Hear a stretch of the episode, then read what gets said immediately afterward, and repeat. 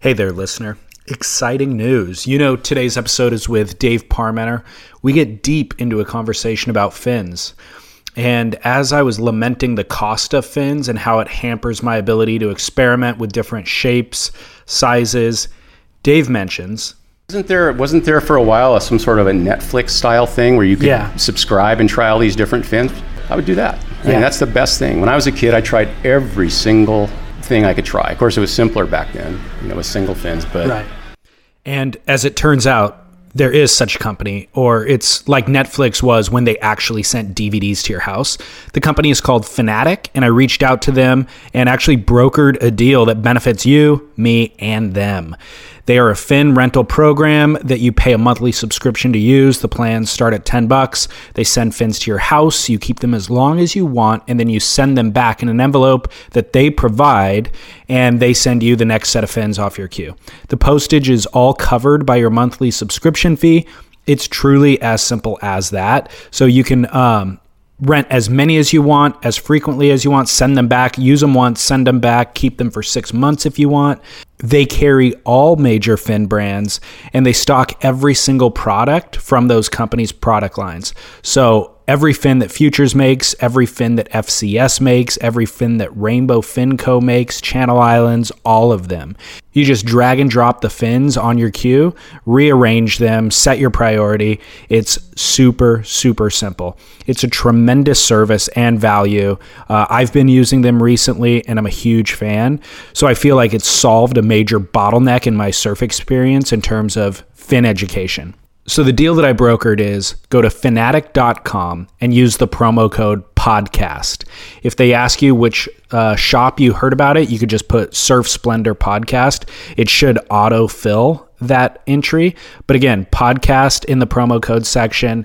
And by doing that, you will get your first month free, and Surf Splendor will get a kickback from your membership. You win, we win, Fanatic wins, and uh, it's just a really fantastic way to support this show. So thank you to Fanatic for that offer, and uh, I hope that you enjoy it. All right, without further ado, Dave Parmenter.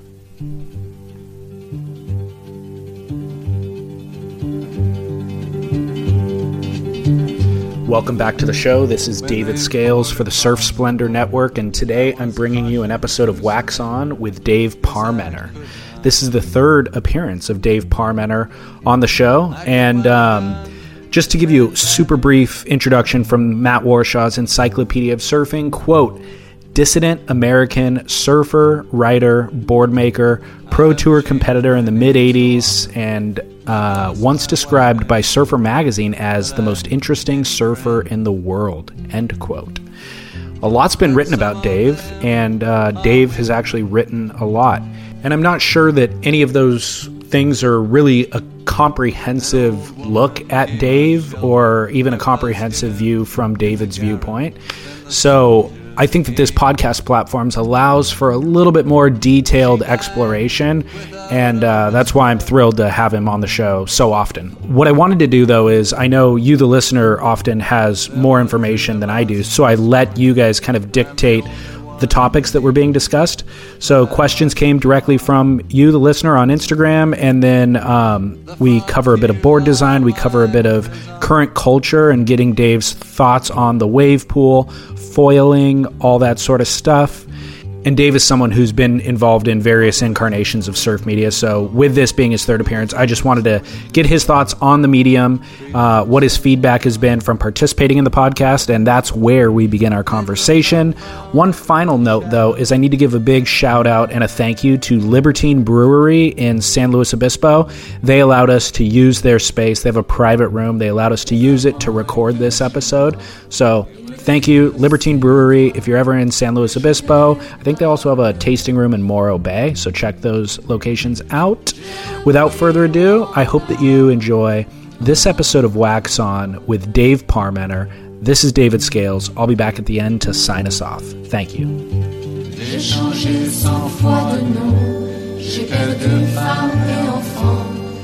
J'ai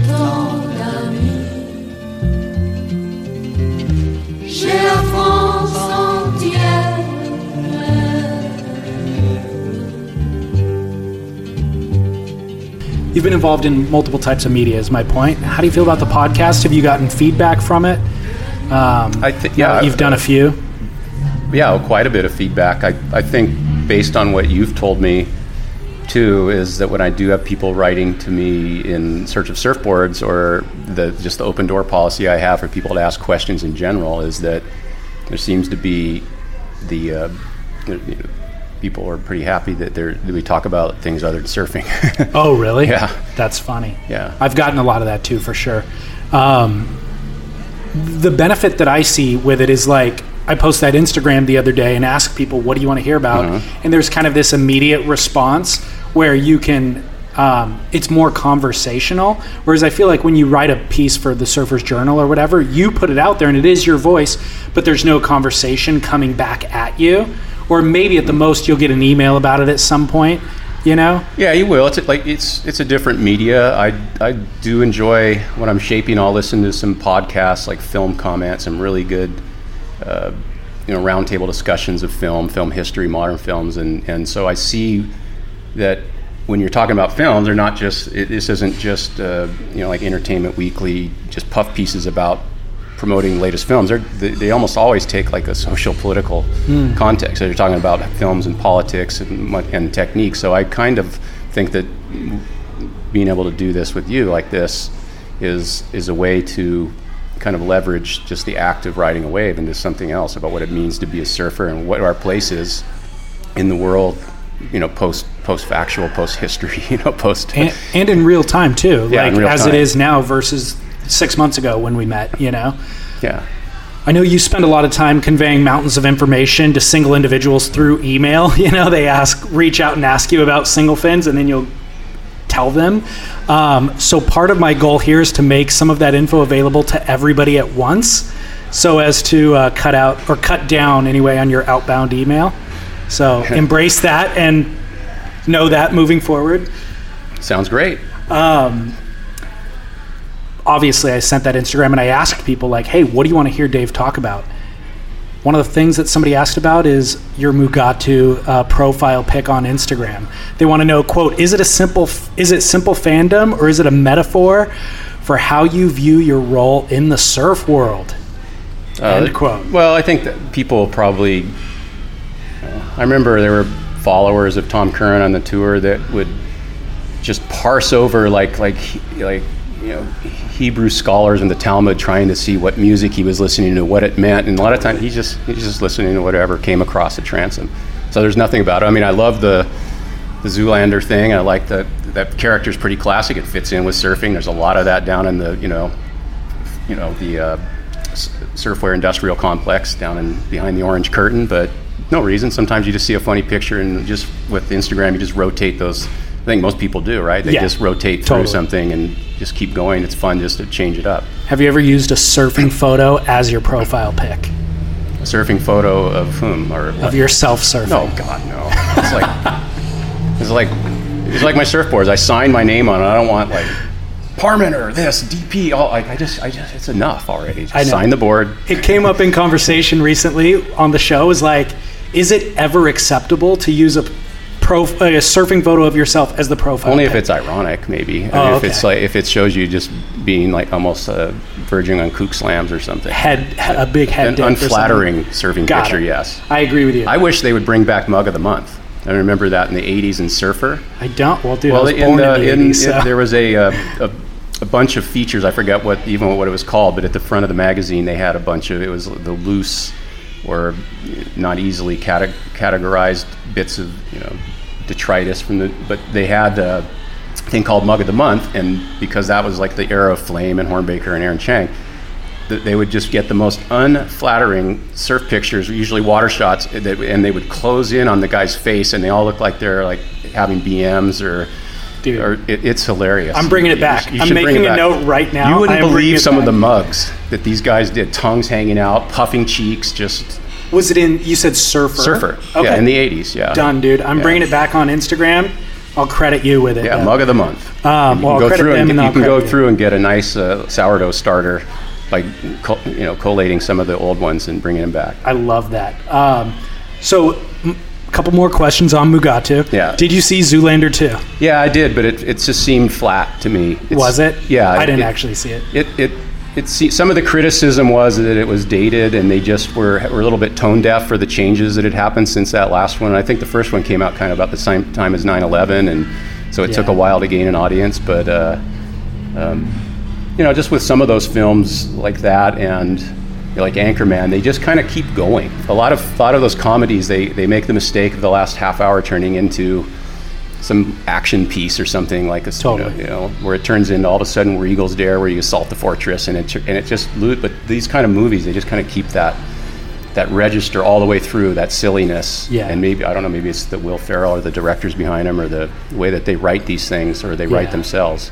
I loved the idea that Penelope Cruz was in it. That made me want to see it, but then it got panned by critics, so I never actually saw it.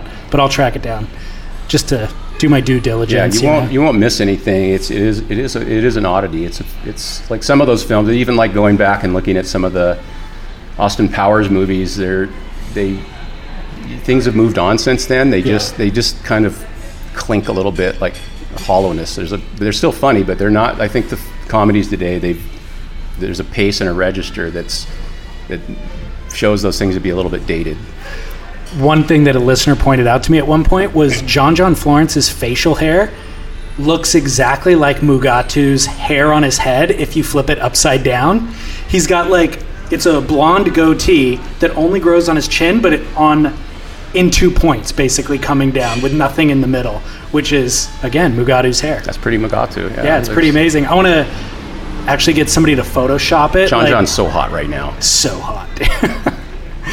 um, the other question that came up multiple times is people wanted to hear your account straight from the horse's mouth about the OP Pro when you rode the longboard. Oh, good. Well, I always probably correct me or stop me if I've said it before. People ask why I rode a uh, longboard, was that I couldn't find one of those plastic inflatable alligators in time. That would have been the ideal choice for the conditions, or Well, uh, first of all, there's a CVS across the street now in Huntington. Yeah. They would have had it. Uh, it wasn't what it was meant to. I mean, it was after the fact. You know, there's a spin on what it means, but really, it was just sitting at the OP Pro the day before, watching my fellow pro surfers get cut down by horrible conditions, going like good surfers going out at high tide when there's no waves, and it just maybe breaks on that outer bar, and then you have to hop all the way in and then come into the shore break and it was pretty disgraceful I mean the kind of surfing it, it bred and I knew that the next day it was going to be the same thing my heat was in the next day Were the gonna be high waves were the waves particularly bad for Huntington? It or was particularly bad because it was Okay. probably after one of those winters where there's a huge longshore trench. So there's an outer bar, and a lot of times there was always what, you know, one of those little glory paths that you could follow in and, and make you know back when length of ride was everything. Today I don't know. You probably just do like some big giant aerial out the back, and they don't even need to make the shore break. But um, and I'd been brought into pro surfing under the tutelage of Ian Cairns and Peter Townend. And one of the first dictums was, first, do not be boring and uh, they looked at it coming in as being a performer, and you had your props, and you had your whole. You know, Ian always kind of modeled themselves off these tennis players or race car drivers that were bad. You know, that people love to hate, kind of. So that, those people seem to have legs. But uh, anyway, the next day, I knew it was going to be the same thing when my heat was, and. Uh, and I had a notorious, like what I, you know, like a the kind of a surfer that makes easy things look hard, instead of the kind of surfing I came out of, which was making hard things look easy. And I just, it, I, my the best analogy or, was that I just thought I'm watching, you know, I'm in the trenches in in uh, World War One, and I'm watching everybody go over in the wire and get cut down. But I said I'm going to at least go over. If I got to go over that out of the trench and over the barbed wire and get cut down by machine gun fire, I'm going to be wearing a lampshade for crying out loud. So the next day, it was just it was just small, and it was going to be just predictable, and it was going to be dis- very embarrassing and disgraceful. That kind of surfing. And so I had my friend Craig Coleman go up to Chuck Dent because he worked at Alita that was what up the street then. I said, Can you just go get me a longboard? And he brought me this 10 tube big Chuck Dent longboard And my original thing was just to go out and wear the lampshade. It wasn't really to make a statement. I was going to go out, get one wave, and then grab my shortboard and go out and like hopefully win the heat. So it was just something to liven up the party. And truth be told, Rabbit Bartholomew was one of the MCs, my other friend Carl Weezer, and they saw what I was up to and they were just lightened up because it was before I was the midnight DJ. Oh, you got to see what Red's going to do. It's like, Yeah. you know, and so it was really just a way to liven up the party. But it got politicized really fast. Sure. You know, so How do you feel about it getting politicized? Um, well, you can see. Well, it's not like I didn't get in there and try to help after that. Once it I- became a thing, I mean, I probably more people remember that today than they remember who won the contest that year. They I mean, do. you know, yeah, so- I mean, it's a question that's come up repeatedly for people who know that I'm going to be talking to you. But Well, it was I done mean, out of boredom and it was done out of showmanship. Because I believe that's what being a pro surfer is. It's showmanship. It doesn't. It's today. It's, it's pure athleticism, I think, and, Okay. and uh, acrobatics and whatnot. But back then, it was just this maybe one last kind of dying distress flare. But I but I feel like even that is a political statement to even say that like I'm going to go out there and you know I don't want to be cut down by the gunfire because that's the method that you guys have dictated that we're going to do this by. That is a political statement. well, it wasn't? OP's fault. It wasn't the ASP's fault. Um, There's not one person you could blame, but it is No, what it became. But they, you but they, but I think the, the contest sponsors, and I think some of the, it was an embarrassment to them, and they probably they, they should have been happy. As was my opponent, Richard Dog Marsh, who I looked at. Him, he's a great guy. I like love all Australians, but his surfing was opposite to mine. I picked him just like Brad Gerlach had probably picked me before to be to get this kind of rivalry, and I welcomed it. When Gerlach would call me out on this and said I surfed a certain way and he did this and he was going to kick my ass in a heat, I loved it. It's the best heats you could ever have is when you're when game on like that and you're totally in that arousal phase of just you don't let a chop go by without doing a threat assessment on it or something. And um, he chose to take it as being something that was, you know, a humiliation or an insult, and it really wasn't. It's just turning it into theater. It was a boring day at a boring contest, and I just felt to just go out there and you know wear the lampshade and light and brighten things up. yeah. How do you feel about it now? With I mean, I mean, what year was that? Do you? I think it was about '86 or something. I remember Yeah. seeing '86 Yeah, when I read think about it. a long time ago. Um, 30 years. So, right, with 30 years of retrospection and hindsight, how do you feel about that statement now? Do you feel, I mean, clearly pro surfing has gone probably even more in that direction than it was in 86 in terms of being kind of monotonous and predictable and, like you said, just athletic. Um,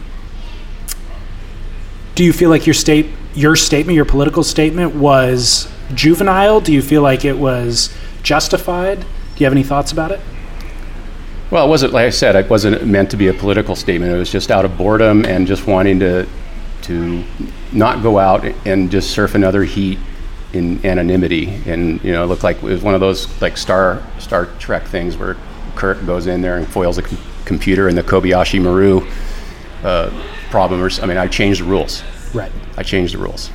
so are you proud of that No, not proud of it, nor am I ashamed of it. It's just it's something you do as a professional athlete and a performer, and uh, it it got politicized fast, and then so I decided, well, fine, that's they want to politicize it, I'll make it about this. Hmm.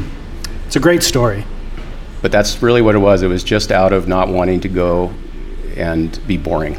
Right. Just go out and be, you know, Dave Parmenter in red with priority and Heat 14 of the quarterfinals or whatever it was. And I really thought I was going to get out of the heat. I thought well, that would liven things up.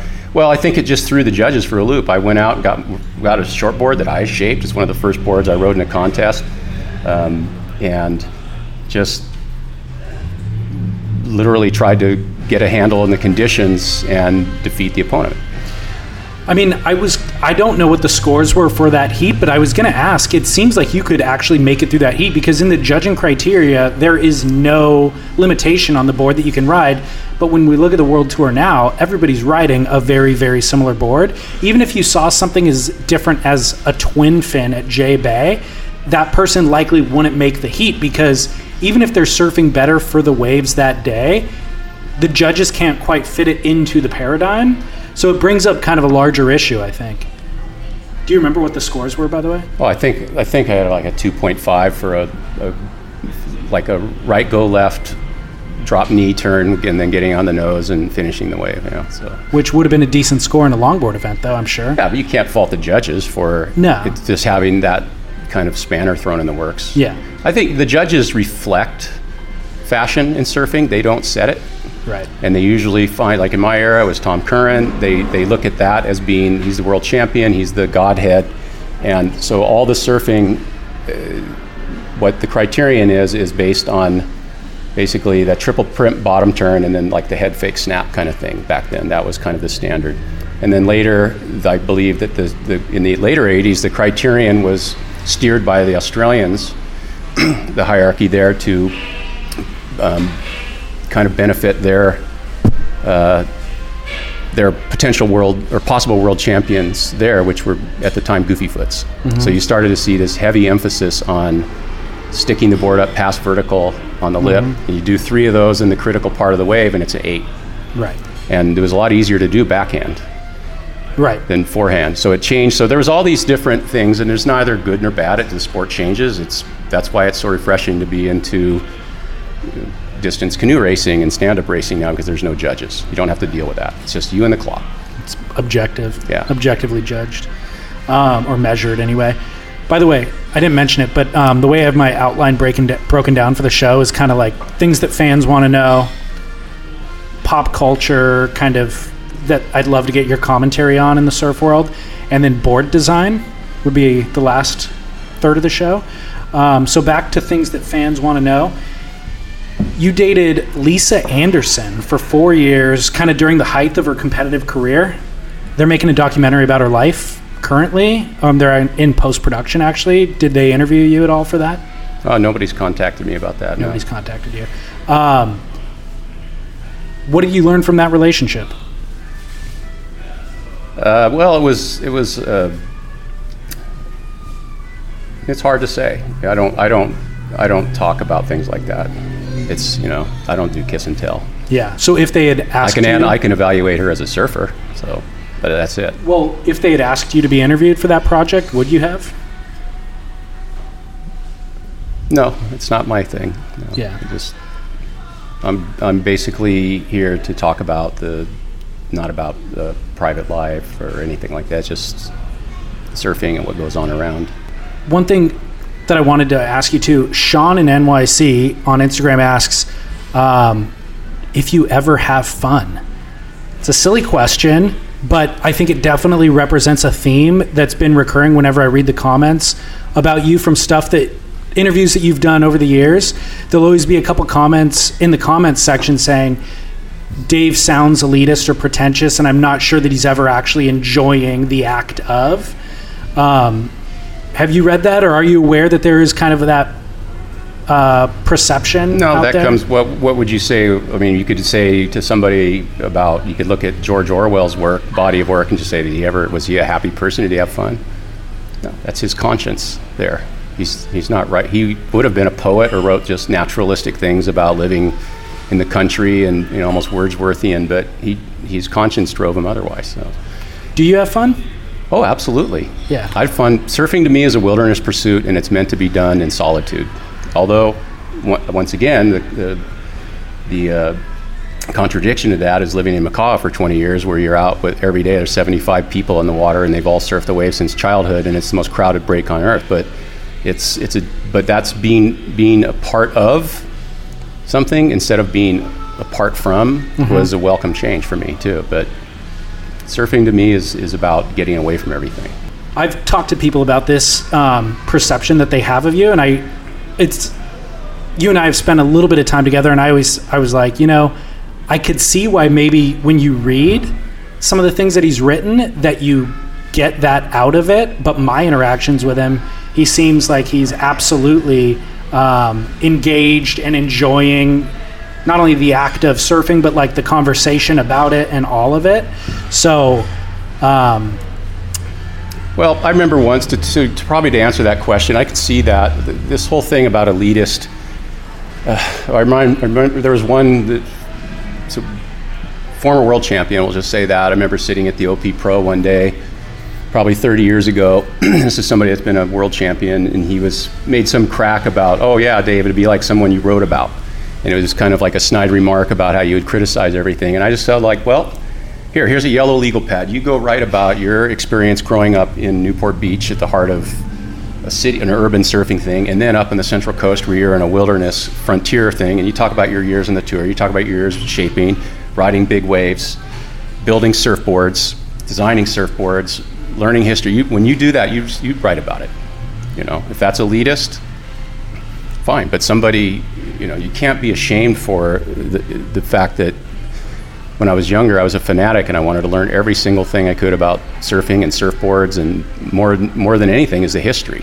Hmm. I wanted to know where we came from and who the who were the people. Like, I don't want to fall into that mistake of looking at a surfboard design or a fin or something now and not knowing that that was actually done 40 years ago and it's not just some latest thing that one of the big labels came up with. You've been pretty active in the stand up, in developing the stand up. Well, it was us. It was my friends and I were totally responsible for the for the, the sport as we know it, the modern incarnation of the sport, the industry, Of the stand up paddleboard. not just the not just the stand up surfing, but the but especially the racing, the downwind Right. racing. That was 100% a Makaha thing. How do you feel about um, what it's become, or like what the whole movement has become now? Boards kind of being built in mainly built in China, and then also. Well, we tried. I tried to do it in Hawaii back then. Um, that was our original goal was to try to build them locally, and no one would do it. The Glassers didn't want to know about it. Hmm. But then came 2008, and then the, the stand-up thing had gotten kind of uh, some momentum, and the you know the recession or the depression or whatever you want to call it that hit, and then it, it kind of basically saved the surf industry. And I don't mean just surfboards or wetsuits. I mean everything, like deck pads, graphics, print print magazine, leashes, everything just that just blew up and went everywhere. Uh, we went to the outdoor retailer trade show in Salt Lake City in August of 07 and we'd already been doing it for 5 years, but that was the first time C4 Waterman went and took it to, you know, an inland outdoors trade show and there's no basically nobody there. Hobie had a couple just relished. um, uh, one-off PU polyester shape boards, and Surf Tech was probably selling their Munoz, you know, Ultra Glides, which were meant for something else. And but then within a couple years, they had like I think the last couple years there's like 60 some just board manufacturers at that trade show alone. So it went from n- trying to just show, explain to people what it is and why we do it to it's just this huge industry and it's everywhere. This huge tourist industry that largely exists not e- not even in the ocean. To be honest, I mean, Yeah, I- well, that I was would- our original at C4 Waterman. Our intent was we were going to just make boards and uh, promote it as a fitness thing for inland waterways. Oh, okay. Yeah. And then, but then we did. We got into the the downwind racing thing and founded that, and that's that's really what's taken off. I don't know about the surfing thing, but I think it's all tapered off. I think it's. I think it's kind of so five years ago right now, and everybody's getting into foiling or hydrofoiling, or what I'm seeing in the races that I participate in, uh, both here in the mainland and in Hawaii, is that I think that the stand up, the racing part of it, uh, has been a gateway sport for people to find out about outrigger or prone Okay. paddling. And we're seeing a lot more. Like I think the last Molokai race in uh, this last July, there was more prone entries than there were before, and the stand-ups are kind of flat. Oh, really? Yeah, Okay. yeah. I think they've tapered off. Do you want to talk about foiling at all? You're something that you're just getting into now. Well, yeah, we started doing it about 15 years ago in Makaha when it was still the, the air chair that Laird had developed, and I was doing it with Brian Keaulana and Melvin Pu'u and some of the other Makaha guys, and it was all snowboard boots and these little, almost like wakeboards or or kiteboards, and it, um, and then we got involved in the stand-up thing and kind of drifted out of it. Those guys still foiled, and, and we, Brian and I, and my other partner Todd Bradley, we always knew that the foiling thing was the future. It's just that we just didn't have the bandwidth at C4 Waterman to go after it. And we were just struggling to stay in business and keep, and we were cutting trails for everybody else too. Uh, but it, it, I do think it's a future. Do you? Oh yeah. Well, not for the kind of surfing you see on the Pro Tour or anything, but I think that it's the the, the primary thing about it is it spreads people out. It's one more thing. Like you could say what you will about modern longboards or stand-up boards or everything, but if used properly, it spreads everybody out. We're not all crammed into this narrow 10-foot ribbon Right. of shore break.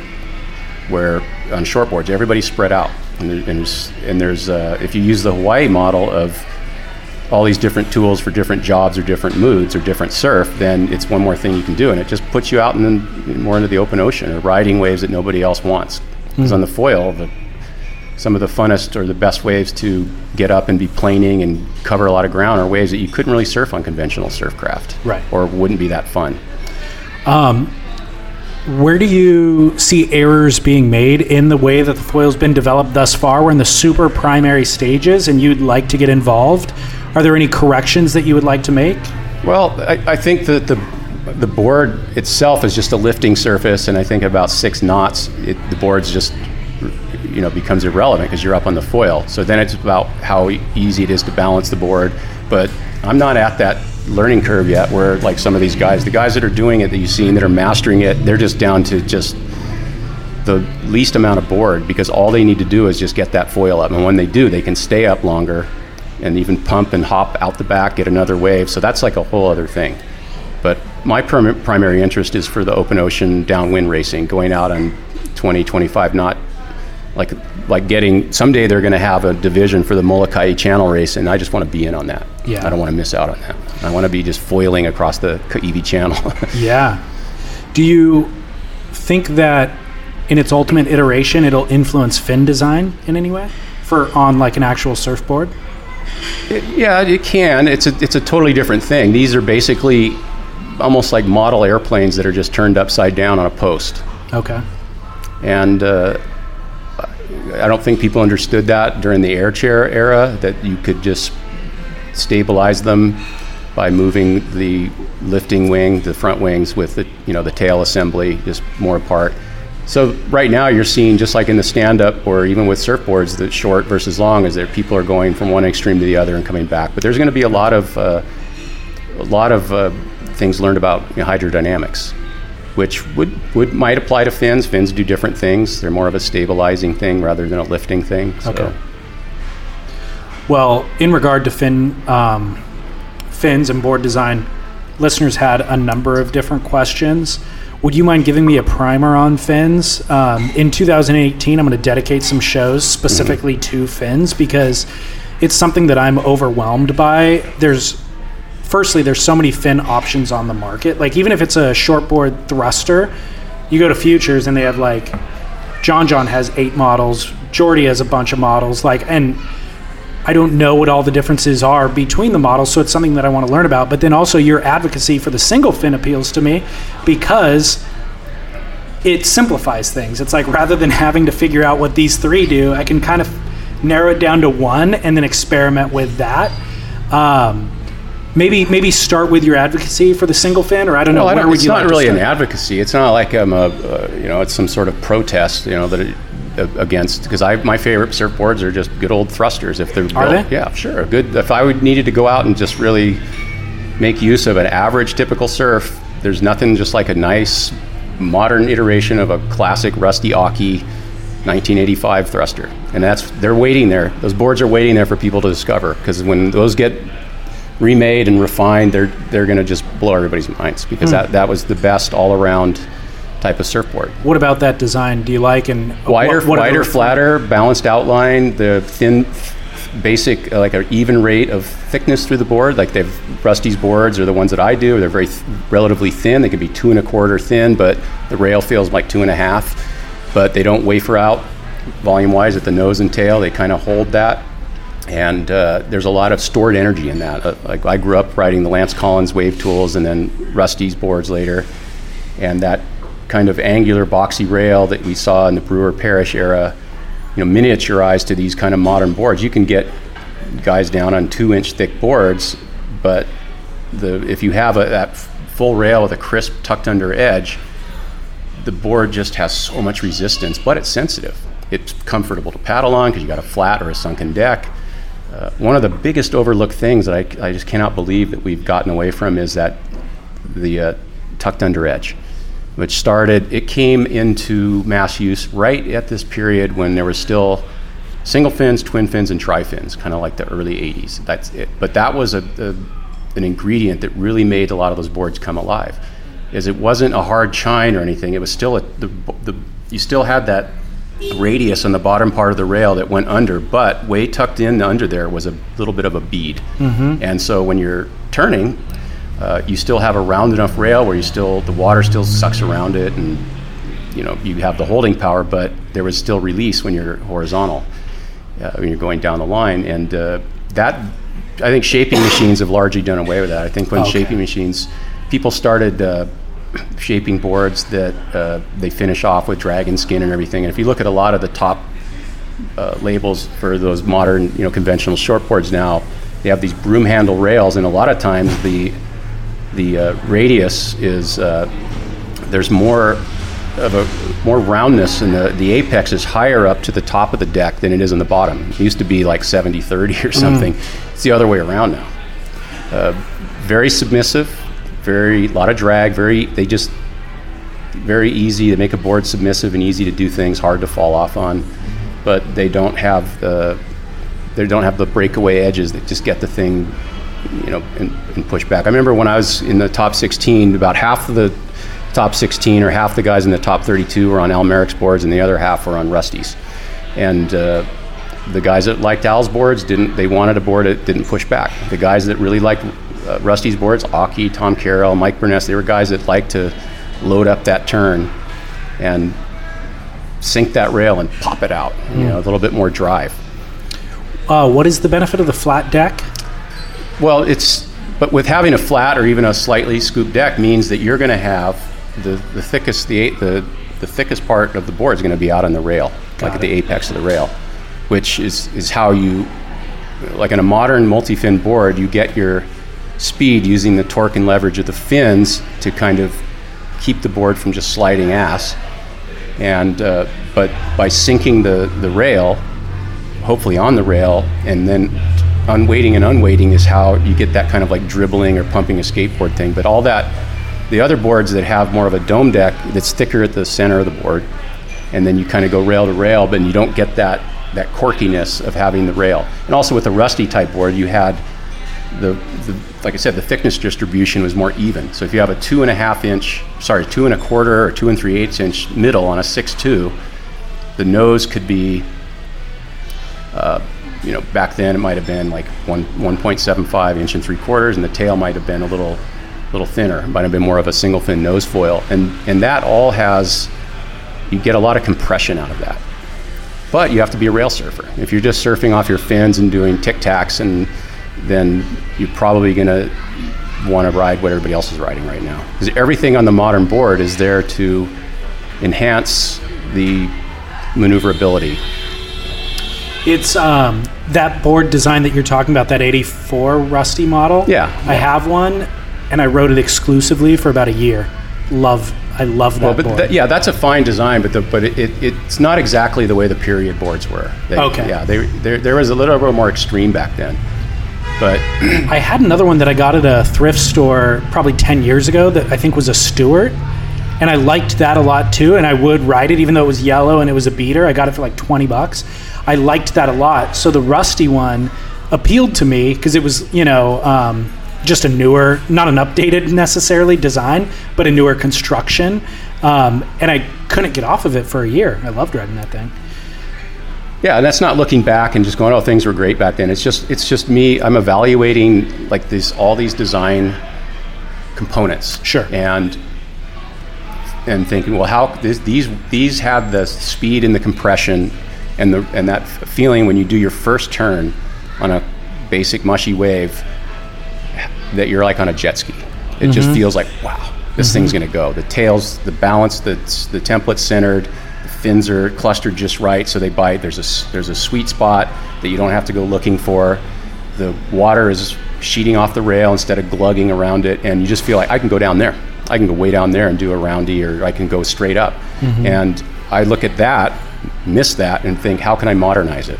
And also, how can I tone down some of the more, uh, you know, overwhelming or, or, you know, the cruder elements of that design in its period, and offer it to the modern surfer so that they don't instantly react against it. Okay, so back about back to fins. Um, somebody asked a question. I guess Dan Man had made a comment about fin placement on boards with five fin boxes. and he said that the front fins cannot be in the right place for both a quad design and a thruster design.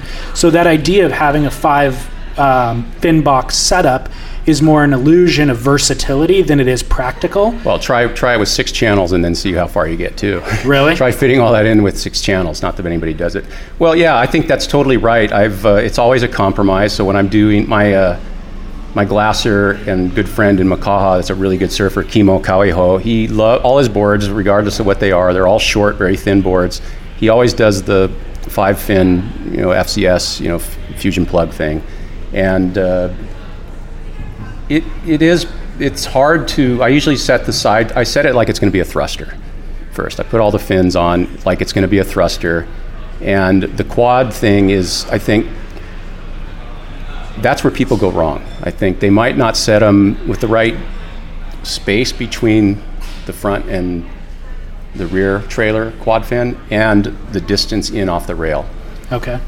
And then there's the side, the side, the the size of the fins. I see a lot of pictures of quad fins, and I'm just going, oh my god, they're towing like 40 cubic board feet of fiber of uh, plywood through that. I see these enormous quad fins that are in the wrong place, and and sure enough, when you watch the guy go to catch a wave, they're all excited because hey, I got this wide-tailed board. I'm going to catch this wave. I'm not struggling. And then they get up and they go, the board just stops. It's just too much drag. Yeah. Yeah. The fin boxes themselves, I think, just add a lot of weight too, if not drag directly. Well, yeah, not to single out any particular maker, but yeah, they, there's some some are more than others. Yeah. Some are more than others. Yeah, there's a lot of there's a big footprint. Some of the some systems don't uh, fit very close to the rail because the the size of the footprint they have. Um, but those are, I think, it, it'd be hard to say, you know, with any kind of you know, just accuracy. Every shaper does it differently, and you can't say that there's any right or wrong way. It's all cut and try and based on experimentation. You would hope that it's based on the surfer shaper or the or the shaper and and the team rider interplay, but I don't know. A lot of times it's not. I think a lot of the stuff out there is hang tag science now. It's like whatever these manufacturers are telling you and their ride numbers and all that stuff. That's that's all bullshit.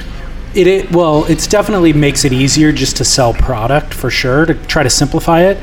Do you, as a shaper, um, prefer to do glass-ons or No, no I, I was hesitant about FCS, the removable fin thing, when it first started coming out. And uh, but once you you try it, the uh, I mean the benefits are just it's you know self-evident. You don't have the yeah you don't have that fillet um, around. Although on an airplane on wing roots on an airplane, that that like wing root or that fillet, that curved area that kind of goes between that the wing and then the, the actual fuselage. Apparently, that reduces drag of having that right angle. But I think on surfboards, the boards feel faster, especially with smaller fins. If you just have a fin that goes right down flush, especially on a small side fin or like my Widowmaker boards. If I have a three-inch fin with three-inch three-inch deep and three-inch base, I don't want to lose you know almost a half inch of that fin in the in the in that root. You know that roving glass fiberglass uh, rope root. And, uh, and people like to be able to change them out too. They like to be able to mix boards or mix around. Some of the some of the dual post like FCS thing, you can use a single post side fin and move it from one post to the next, and it lets everybody do what I would hope they do, is which is learn about fins on their own and fin settings. yeah? Um, can you explain the fin setup and the concept behind the Widowmaker?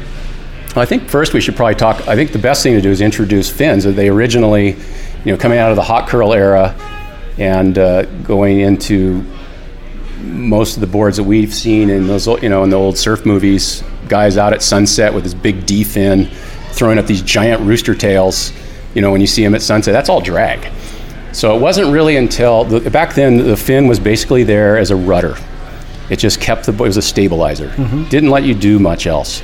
Uh, when Greenough came out with his fins, the the you know bluefin tuna inspired different stage fins he had, that changed everything because one they they ch- they changed the placement of it like with. Uh, Nat Young's Magic Sam board at Ocean Beach in San Diego during the World Titles, Tho- that fin allowed you to drive a board out of a turn. And so we've never really looked back from there. So ever since then, now fins, if they're done right, allow you to not just stabilize a board, but drive it.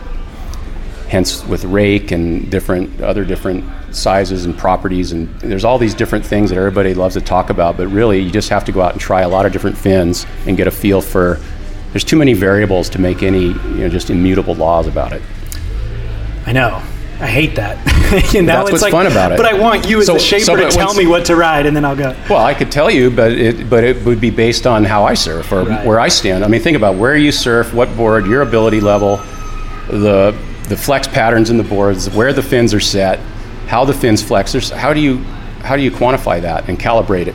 It, it can only be done on an individual basis. It cannot be done by a manufacturer or me or the media or some so-called boffin telling you uh, absolutes. It's impossible. Do we attempt right now to kind of give listeners an understanding so that they can actually make a decision on which fins to put in their board? Like, can you give me some basic fundamentals about number of fins and how they perform, size of the fins, what rake does, what foil does, what can't well, does? To go, I think we discussed it last time I talked to you, but the, the two big, even before we go there, two big myths about fins as we see them on modern boards is that like a tri-fin or a quad fin, just by their, with those fin arrays, how they're shaped, what they are, where they are, makes the board faster. And they don't. They're, they're designed and, and placed and set to incur drag. What makes a quad fin faster is not that the quad fin's faster, is it, it, it's the wide tail. The wide tail is the active ingredient. The fins out on that rail, and this goes back to the first twin fins, the fish, Mark Richards boards, allow you to control that board. Because the fastest board is going to be short and wide. You see it with, it's the fastest surf craft out there. It's like Mike Stewart on a bodyboard at J Bay. He's going to go blow doors on anybody. Paipo boards, no fins, but you can't control them. Mm-hmm. So the fins themselves are allow you to control a wider tail. So we just have to establish that.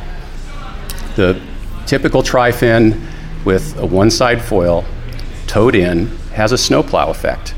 The, there's an inequality in how the water goes around the fin. It creates drag, but that drag ha- there's, there's, it becomes greater than the sum of its parts in the, under the feet of a reasonably skilled surfer allows it has this natural bias to want to claw the board up the face. It, it so you, what happens is you use that drag as a resistance and a leverage and a torque to start pumping and turning the board.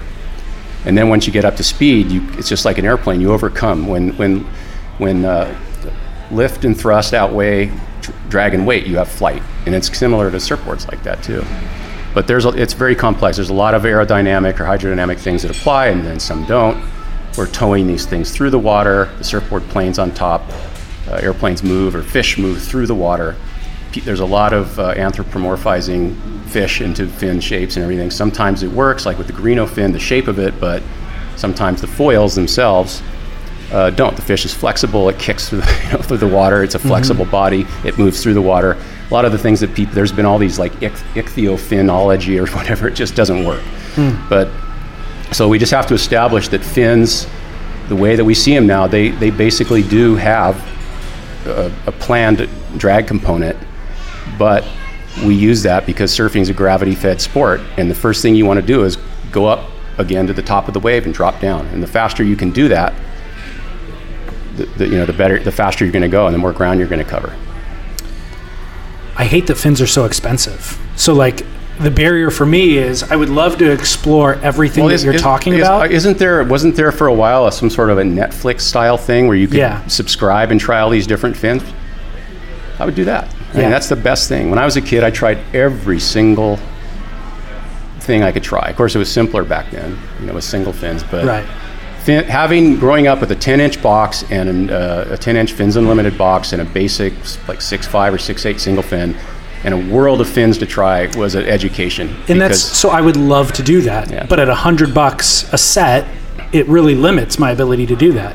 Well, but they have a lot of. You can go on eBay. There's a lot of cheap fins out there. There's a lot of fins you can cut down too. You can get those uh, plasticky resin, basic like whatever pop out type fins that are available. They're, those are easily reshaped. Hmm.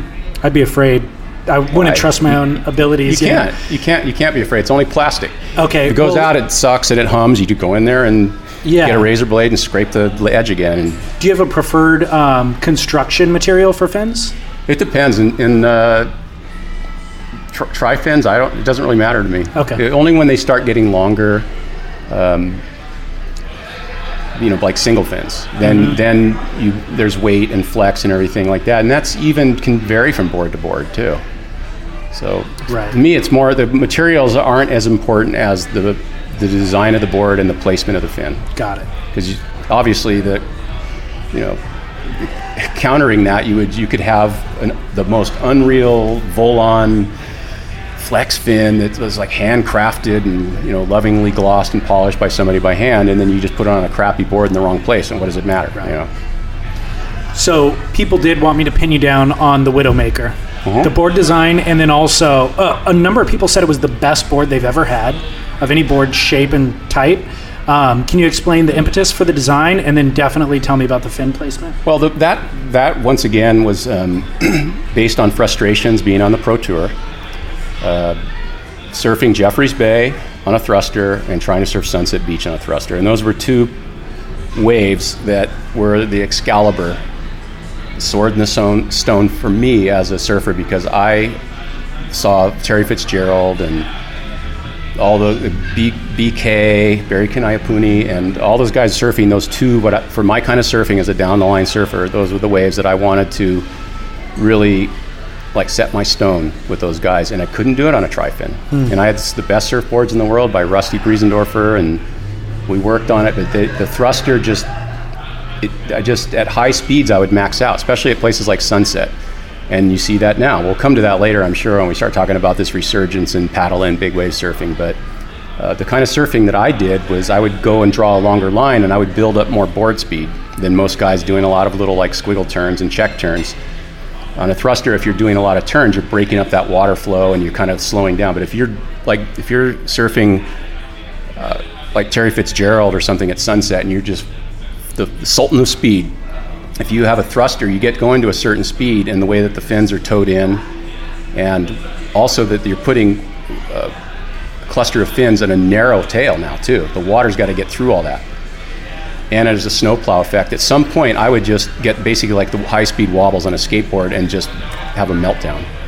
And then with Je- with Jeffreys Bay, it was hard to surf the wave I wanted because you go wanted to go really fast, and then I wanted to be able to stop immediately and do one of those classic Cheyne Horan Kick stall. kick stalls and get barrel. I wanted a board that you that Greenough had always talked about, where you had a lot of gears. It was in it was in neutral. It was in neutral. A lot of today's boards are like Formula One. You never you just first just they just go one speed. They're hard to slow down. If you start to slow down going really fast at a wave like Superbank or or another or Jeffreys Bay on a thruster, uh, you start to try to stall. A lot of- There's this tendency to, to get sucked up the face, and Yeah. then you lose your orientation when you're pulling into the barrel. And whereas the single fin, too, another big change is that back then we surfed forward trim, classic Shaun Tomson free ride. We surf forward trim. Today, everybody's back in that one sweet spot, so they're kind of fluttering around in there. Yeah. But um, that's digressing from the fin thing. But Or from the Widowmaker. yeah, th- yeah, exactly. So the so that came out of a frustration, and I wanted a single fin based design to because on a single fin type board, they people mis, mis, misconstrue when I say they're faster. What I mean is they can handle higher speeds Okay. without maxing out, without the drag cost. They don't go faster unless you make them go faster. But at a wave like Sunset or Jeffreys, if it's six feet, I wanted a board I could go as fast as I want without having the fins fighting me, grabbing the handlebars, as so to speak. And but at the same time, I re- recognized as a surfer, as a shaper designer, as a professional surfer, that the genie was out of the bottle. We already were addicted to this thruster turning axis. That you would miss that little bit of triangulation when the way that that side fin on the rail bites. And I remembered uh, boards that I'd seen in the 70s, Reno Abellira and, and Owl Chapman and Morning Either, these little side fins they had on, on these single fins. Of course, they had theirs behind the, the center fin. So I just reasoned I'm going to try these little side fins. They're going to be big enough to have a little bit of a to give me that bite and i wanted it off the top of the wave not the bottom because you have a higher speed usually at the top so you would they would come into their own there but i didn't want them so big that they would cancel out that single fin ability to stall and bottom turn and feel that feeling. So pretty much right out of the box was able to figure out the size and the setting of it. The uh, fins where i set the side fins so that the rear base was lined up with the front base of the center fin so that it was a little bit of wheelbase between them so you get that kind of a claw feeling off the top but a short enough wheelbase so it still the board could still pivot like a single fin.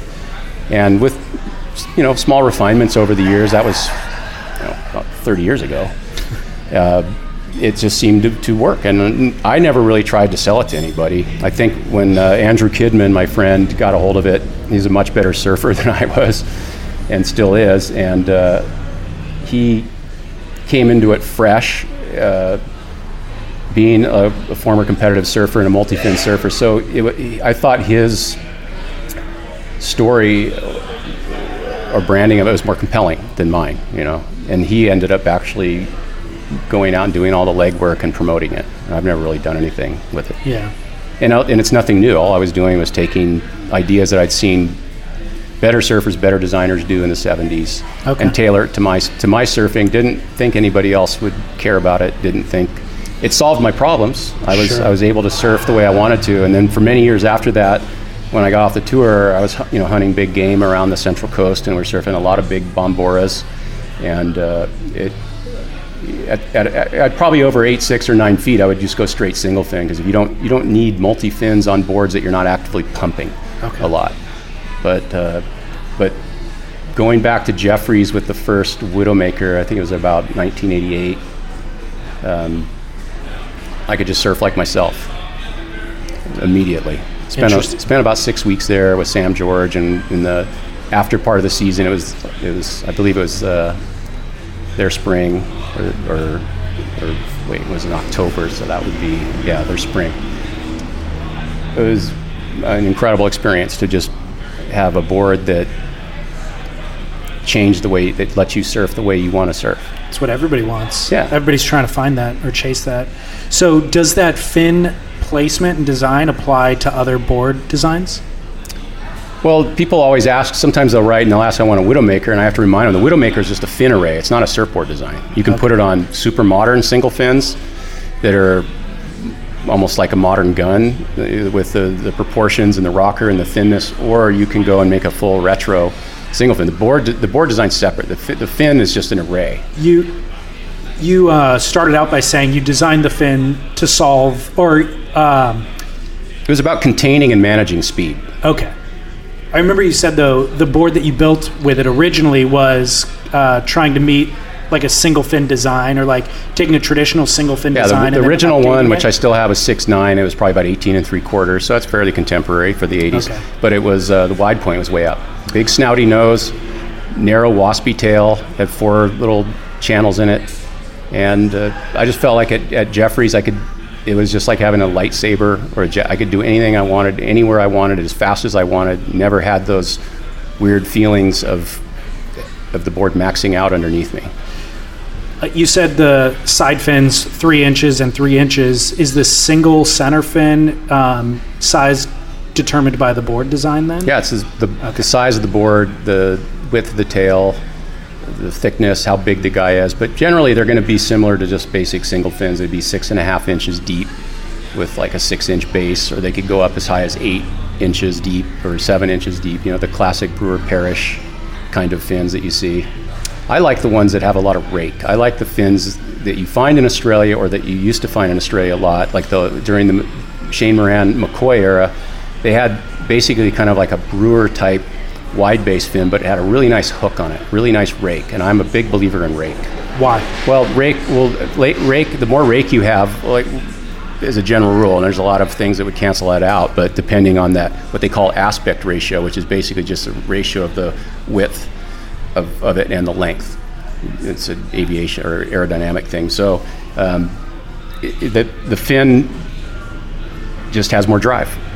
Okay. You, ha- you have the, the you have the, part of the fin hooking past the base, and the further it goes back, the more the stiffer but more drive it's going to be. And if you you can kind of mitigate some of the, the stiffness, the stiffening aspects it by maybe narrowing the base. So if you go a narrower base with a nice hook and then depending on how thin that tip gets or how wide or thick or it gets or how much you hold that more of the area up there you can um, change how it feels and deal with speed and, and, then deal with flex so there's a lot of room in there for experimentation, and there's no absolutes. So, have you seen other surfboard builders embrace that Widowmaker design setup, the fin cluster? Yeah, I I think so. I think based on Andrew's promoting of it uh, in places like Australia where there's you know better surf and more room to experiment, I think some of his friends, um, second generation shapers that he knows, like I think Neil Purchase Jr. and a couple other guys. I, I, I mean, it's it's out there, but it's it's. Uh, I'm not trying to sell it to anybody. I mean, I'm not. But then again, it has to be for people that surf waves of consequence too Yeah. you you you you start to notice it if you if you notice drawbacks with you know modern multi-fin boards in waves that you want to surf differently Yeah. not just draw the standard you know playbook line of triple pump off the bottom go up spray come down Yeah. you know I guess spending six weeks at J Bay will help you sort out some of that. I would love to have that learning experience too. yeah and it wasn't even crowded too it was Yeah. like, it was before the you know i mean it was hardly the halcyon years but it was at that time of year when i was there there was nobody around really and you could just surf your fill That's amazing. Um, you mentioned big big wave paddling. Did you watch any of the Peahi Challenge a month ago? Yes, I, I did. I saw some of it on TV live, and I saw um, I saw a lot of problems with the, uh, obviously with people using multi fins or quads on those on guns like that. I mean, they're almost exclusively riding quads out there, right? Yeah, I, I don't. I really don't understand that. It's it's uh, it that that's just not the way to go. really. Well, no less of a personage than George Greenough says the same thing. He basically agrees with me on my things about fins and single fins. It's, he would tell you the same thing. People just don't understand what these fins are doing. Mm-hmm. And If you have the top surfers in the world getting boards from guys who they explicitly trust their life with, where is the confusion? What are, what are they mistaken so they don't understand the principles. And the board builders. People, a lot of board builders, board, even Grubby Clark always said that most board design is just copying existing designs and putting your stamp on it. You have to understand the, the, the hydrodynamics at work on something like that because it's not just the fins.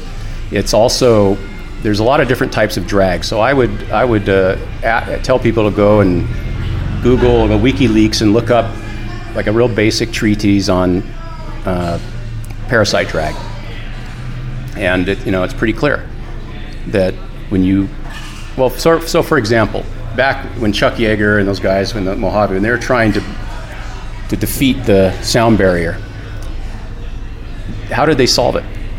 They didn't solve it by adding more fins to it. They solved it by reconfiguring the profile of the plane and reducing wing and fins. And because they had to defeat that drag that happens when you increase the speed on a on a vessel going through air or water, and uh, they kept getting that problem of they couldn't control it, and to do it they had to streamline the boards.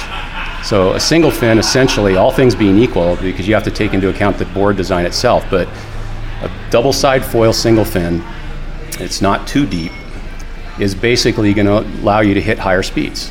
Okay. But there's other types of drag. There's all kinds of things that I don't want to get into, like, like with boundary layers and how that affects boards. But there's contour drag of the outline of the board, the amount of rocker, Yeah. the edges. All those things affect how it moves through a fluid medium. And what what you see happen with boards with like quad fins on 10 foot boards is one, I've already established that it's not the quads that make the boards go faster, it's the wide tails that most of them are put on. When you start putting those in a constrained area on maybe an eight or nine inch tail, the water's got to go through all that. The fins are towed in, they're asymmetrically foiled, there's more of them.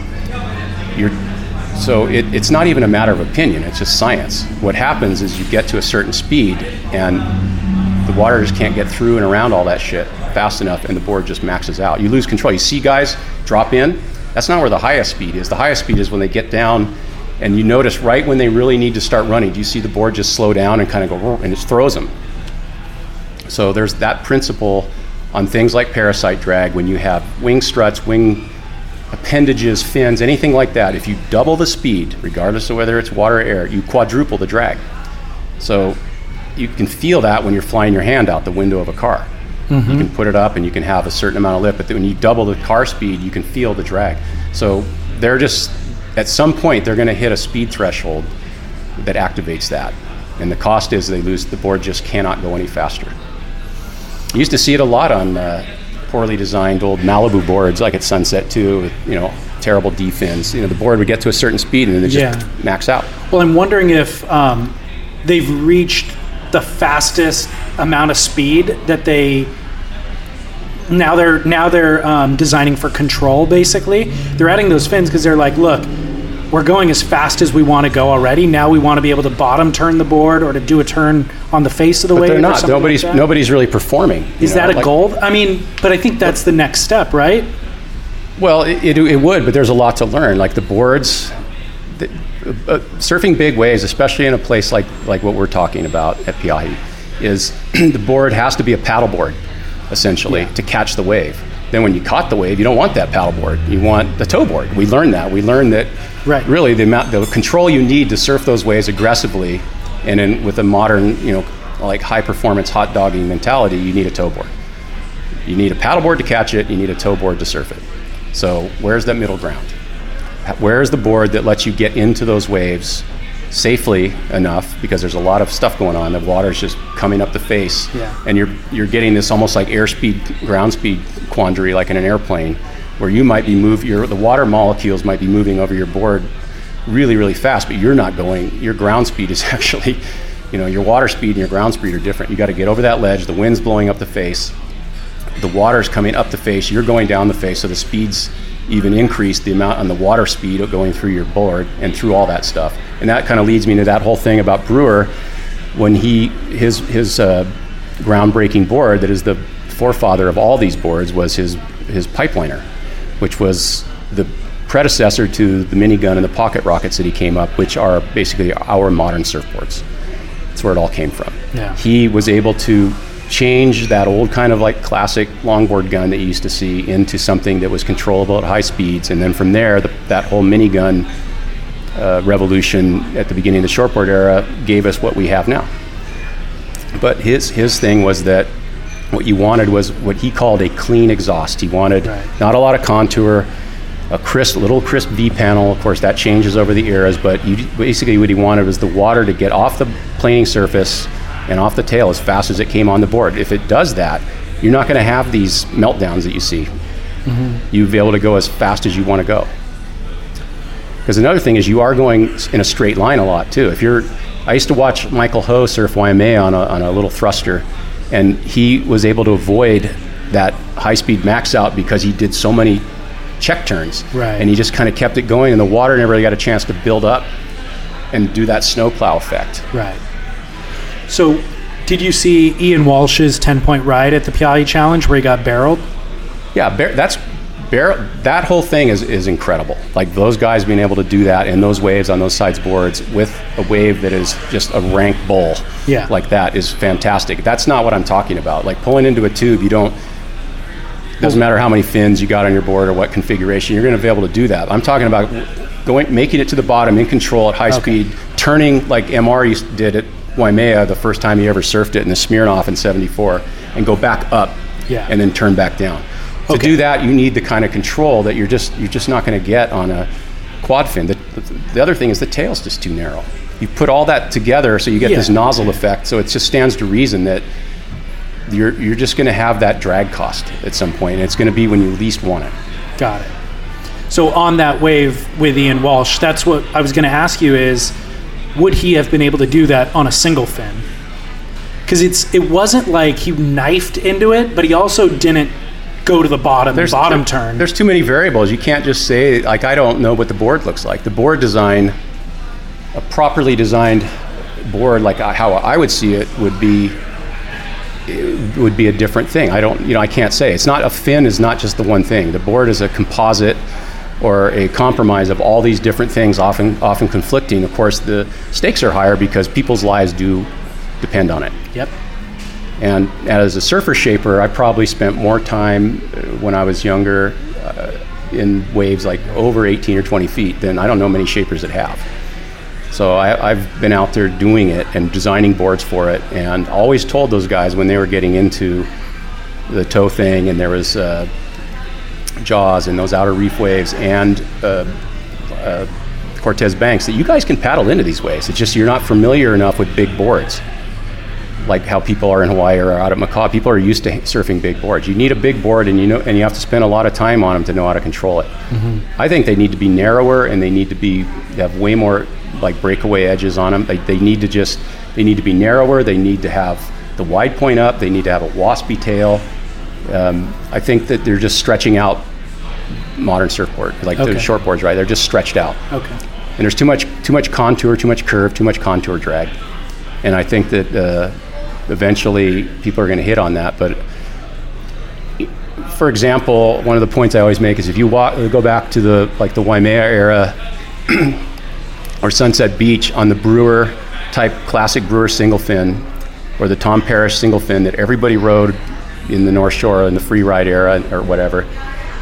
You never saw guys maxing out Okay. on big waves. They would do other stuff and get in trouble, but they never just hit a speed and the board would would just all of a sudden slip on a banana peel and go out from under them. You just didn't see that. That's a good point. Can you give Anyway, me check with George Greenough because he'll back me up. On that. can you give me a primer on channels? Channels are there's uh, you know that's a horse of many colors because there's uh, I think all boards would have channels if they were just stamped out in an industrial press. They they just work great. Uh, Most people don't want to shape them or glass them. They're not work- for everybody, but They work great for what? They work great because well, there's many different types of channels. The ones that everybody are, are thinking of are the classic Al Alburn or Hamish Graham kind, where they're really deeply guttered channels that go off kind of a narrower tail with a lot of fins, and they go way up in the front of the board. You know, they go well up into like the past the influence of your back foot. Okay. So I just I put them there because they put they have a lot of grip and drive. If you add up that the, the those channels that are going off the tail, if they're designed properly and calibrated right with the right fin setup, is if you add up all that that that uh, edge that is basically like fin, you have like a lot more square inches of fin than you have fin, but there's no drag cost. So you have for say a single fin design, if you want to soup up a single fin and make it a little bit more drivey and skatey like a modern tri-fin or something, then you can do channels and horizontally they give you that grip like a tire tread without any drag cost. The other thing they tend to do is at an angle, water will go over one side and cavitate, and then they kind of hit the other side and stop, and you get this weird power steering effect with them, where it the board's almost easier to turn. Just like it, it's one half of it's efficient, the other half's not. Um, but what I try to do with channels, is I each channel is from inboard to outboard is designed to peak in depth at a certain place. And each as you go to the outboard channels they change and where they break off the rail. And then all those have to be calibrated and set in harmony with the fins if it's a multi-fin or a, a widowmaker or whatever.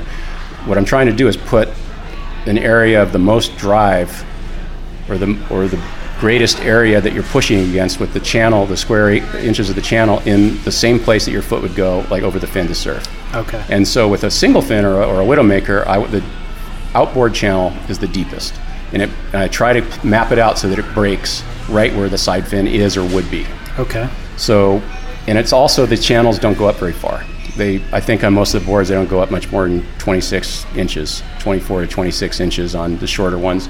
So they don't fight for control of the board with your front foot. Your front foot's your like, if you're surfing off your front foot and you're a front foot surfer, it's your accelerator and your rail setting foot. The back foot is how you steer and do turns. So it's basically under the influence of your back foot. And what I, what you want is for something that just doesn't uh, backseat drive you or grab for the handlebars all the time. It's a convincing sales pitch. It's not a sales pitch, it's well, just- no. But i- are there any downsides to it? Yeah, they're, they're expensive to glass, and if they're not sanded right, um, you can ha- you can weaken the board. But I don't Okay. I don't see From a design standpoint, or just from a surfability standpoint, are there any downsides? not in how I make them for myself or for other people. I can see other ones that would be because they're just too much. They're also there's some of them are too steep. They're just there's a, like these big deep guttered ones like that. That would be cool for.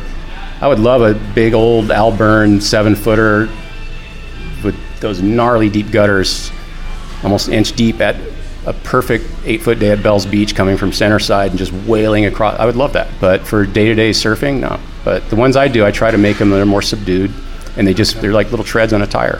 Hmm. They just cost more. The glassers charge you know, like thirty or forty bucks more to glass, especially if you're doing resin tints. I don't charge more to shape them, but it's neither here nor there. I don't care what people think. It's just there's some people that say, oh, they don't do anything. I would wish that people would just say, well, they do something. They suck. I, They- they can't- can't not do they- anything. exactly. They either help or hurt you. They don't Yeah, do nothing. yeah. Yeah. Um, So do they hurt you? How can they hurt you? zero drag. Yeah, there's no drag. There's other types of drag on the board. You have this whole thing with boundary layer and air. It's air molecules that's adhering to the surface, and then they're they're conflicting and abrading with other air molecules with water. It's a you know it's water. The channels like that. It's there's nothing that's out sticking into like a fin. But it's dis- the way that it disrupts the water flow. I would think that would create some sort of. Go watch some really good footage of guys surfing modern surfboards with a leash at Tavarua from underwater, and when they're just going pump, pump, pump, pump, when you're watching that chaos and turbulence, there's already more than enough chaos and water disruption and turbulence going on that you can't even imagine anything more disruptive than that. The leash is worse. The leash causes more disruption and turbulence. You watch leashes drag and twist behind boards. Like, take off your leash. You want to like, don't get a ninety dollars set of fins that say they're more efficient. Get take off your leash Yeah. What are your thoughts on asymmetry?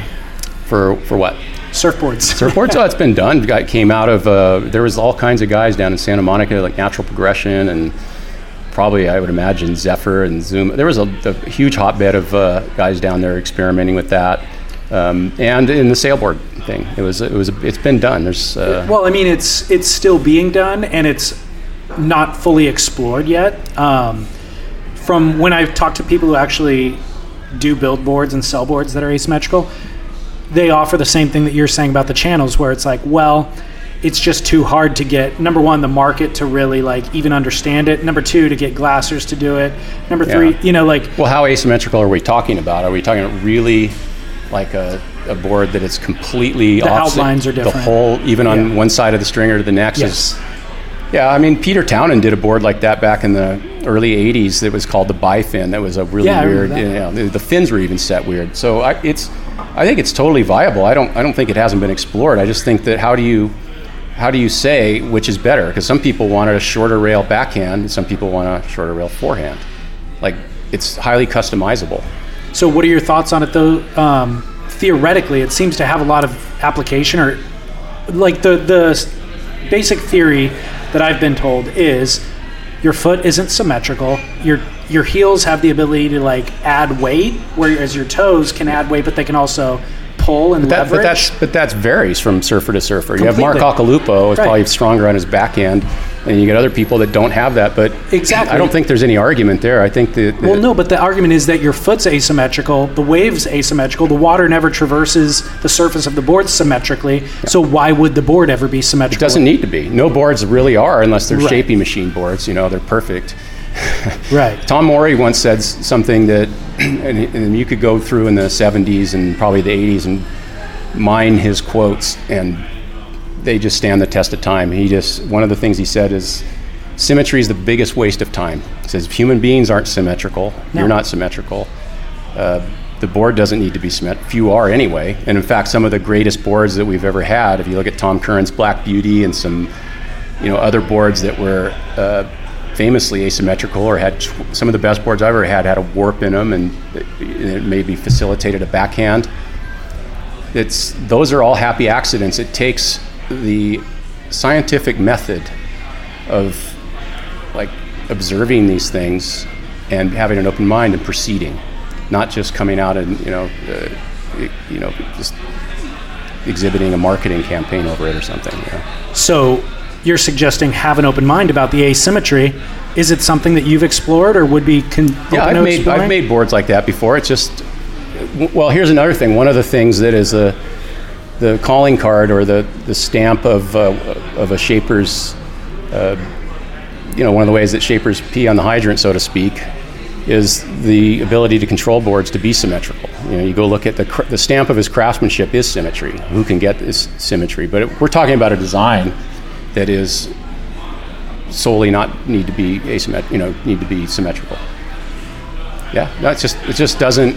I just think there's other things that I would pursue more than that. Although it's a totally valid thing, but I think that that's a sort of board that is uh, an individual pursuit the, the individual shaper. And we used to have a lot more of that, people building their own boards, and I try to encourage that now too. Yeah. Surfer shapers, trying that, seeing if it works for them.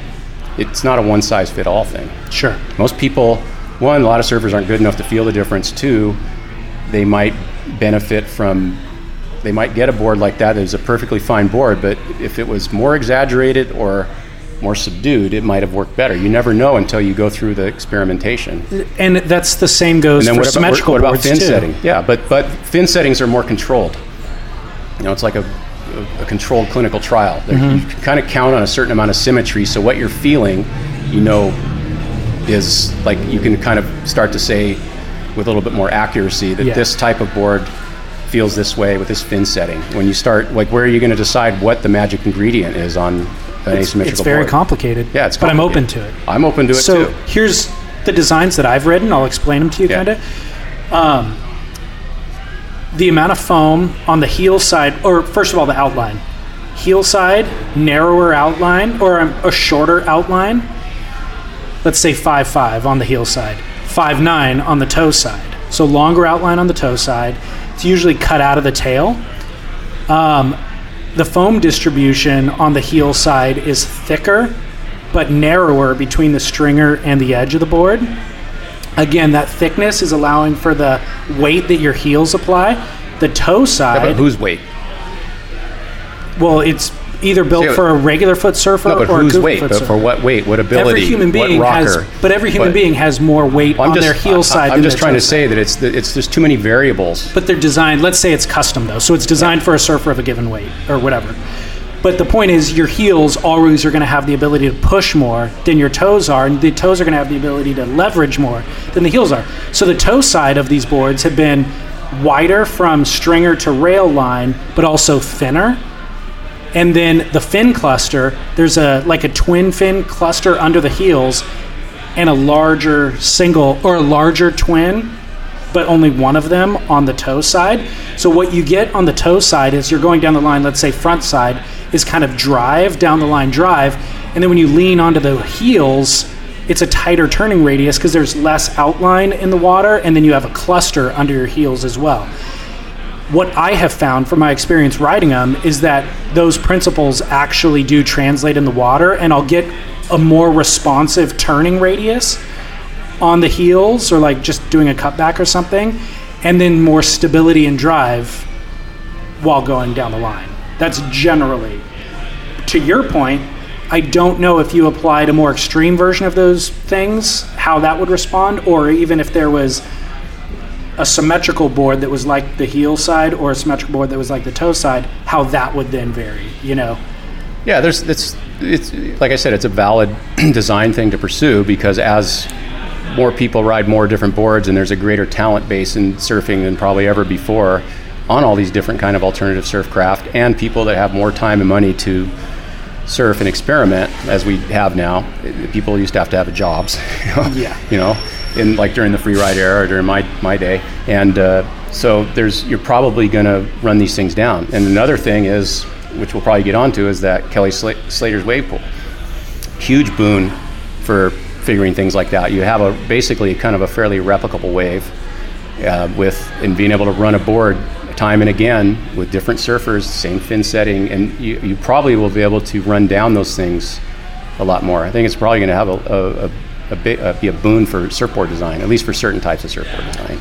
Let's talk about it then. Um, I just mentioned to you before we started recording that they added it to the 2018 World Tour schedule. It's going to be in May for both the men and the women. What are your thoughts on it? Um, I don't know, just kind of globally. Like, is it a good thing for surfing? Is it a bad thing for surfing? And then additionally, what does it do for board design? What does it do for progression of surfing? Well, it can't hurt surfing. You don't think so? No, it's Well, I it's, think- it's just you look. It's basically sport based.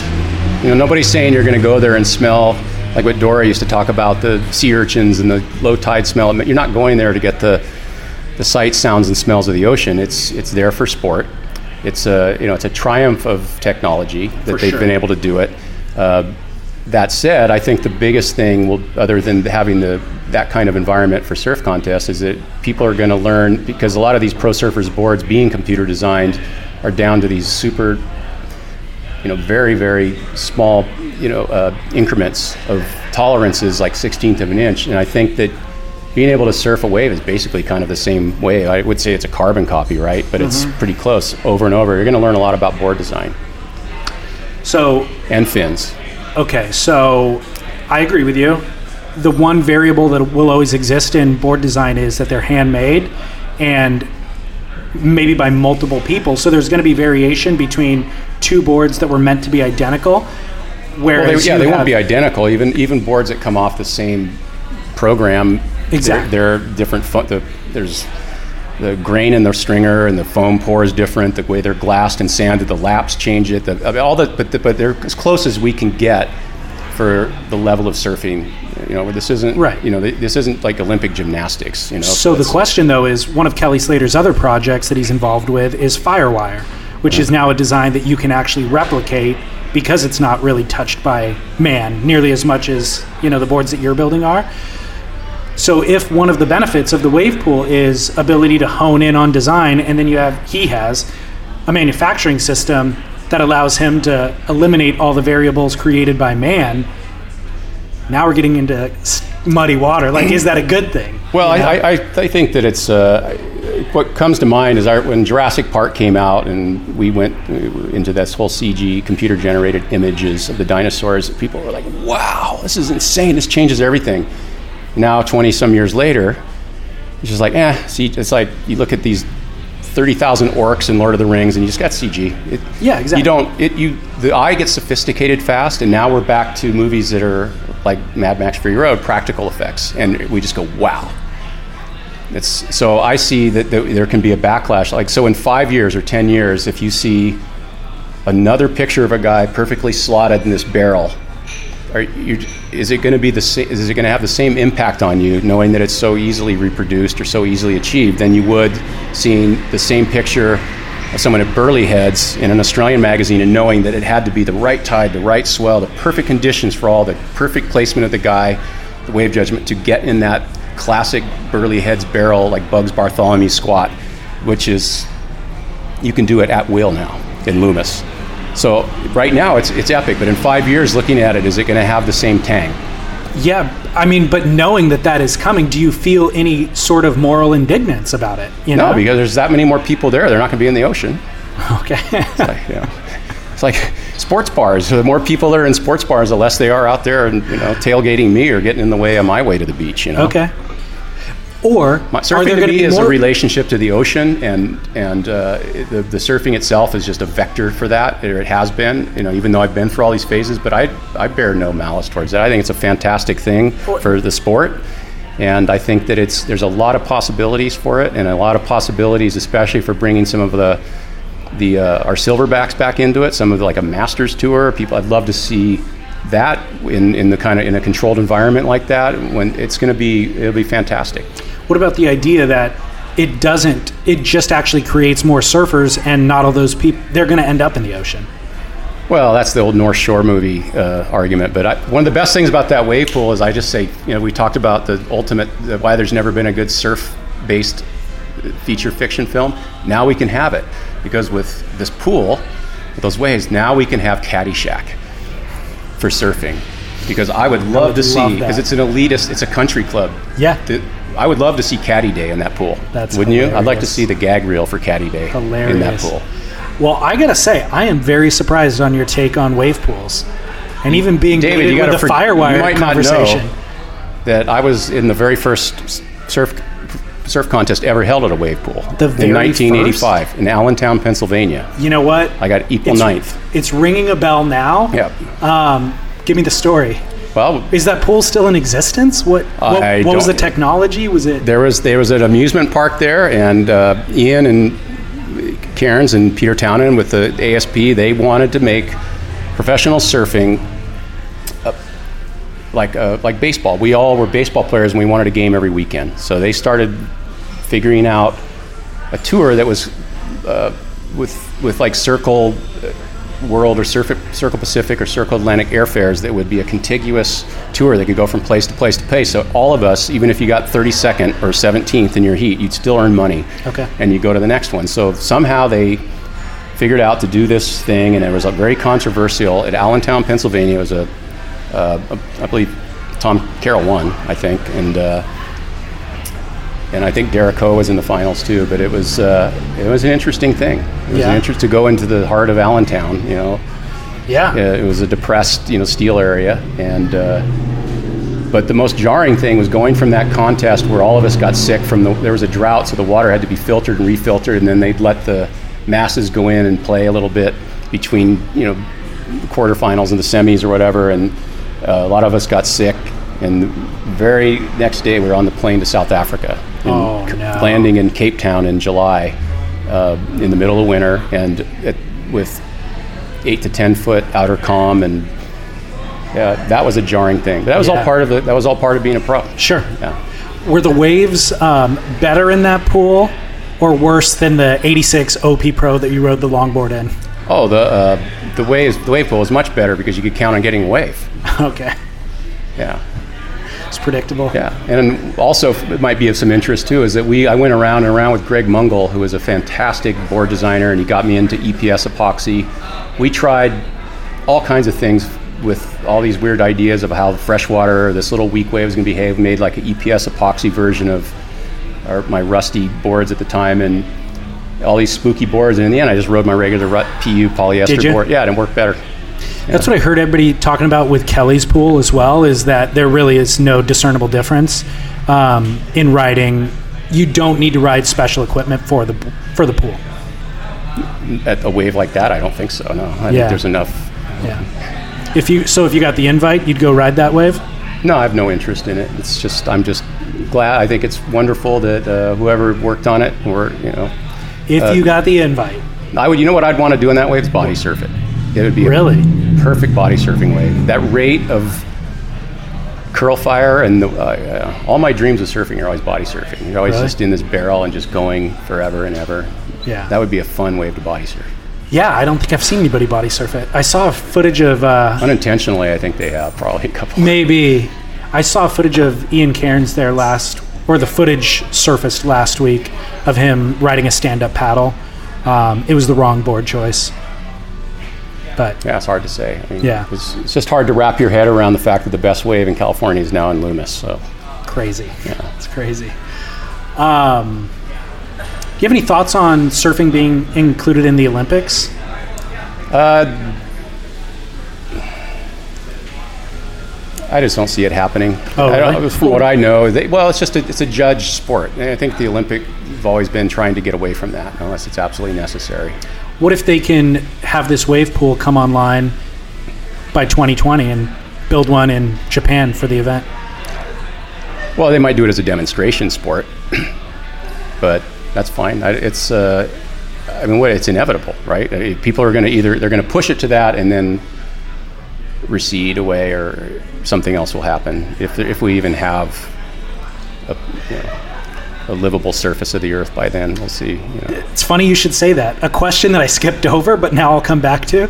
Somebody wanted to know um, what's your fascination with the post apocalyptic world? In your writings, even in the movie list that you provided for me, you seem to be. Well, did you do all those movies, or did you just do half of them? I did both. I did all of them. Because there's movies like Storm Boy and Yeah. Local Hero. I included that list a month after I Well, I grew up on post-apocalyptic. I think the first one I saw by accident, Night of the Living Dead, the original one, in like 1969 when I was about eight years old, and it just traumatized me. Did it really? And then that led to uh, discovering via the, the movie The Omega Man, uh, Richard Matheson's unbelievably harrowing I Am Legend, which is like one of the most horrifying books you ever want to read. Uh, highly recommend it. I Am Legend, Richard Matheson has nothing to do with all the iterations of that movie. Um, but really, the, the thing about the post apocalyptic thing is it's just, I've always loved castaway stories. I always wanted to be, you know, classic Jules Verne, mysterious island, thrown up with only your resources onto a, an island and having to make a livable world out of it. And I just figure that's all just an extension of it. Hmm. Um, you know, it's funny. You started out by saying the feedback that you've gotten about this show is that people want to hear you talk about non-surf related stuff. And you're right. Like just that answer, I agree with you. Um, that's why they were asking me those things. You know, all the Yeah. board design stuff I think is also equally important.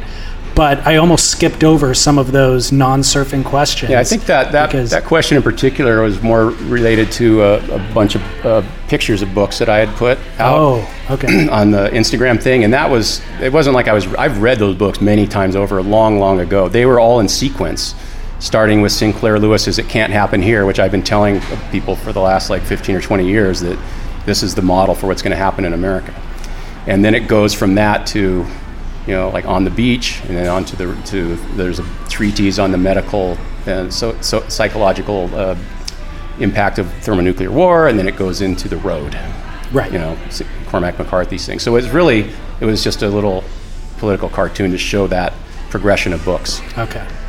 1984 was in there too, of course. I'll list all of those on uh, in the notes with today's episode.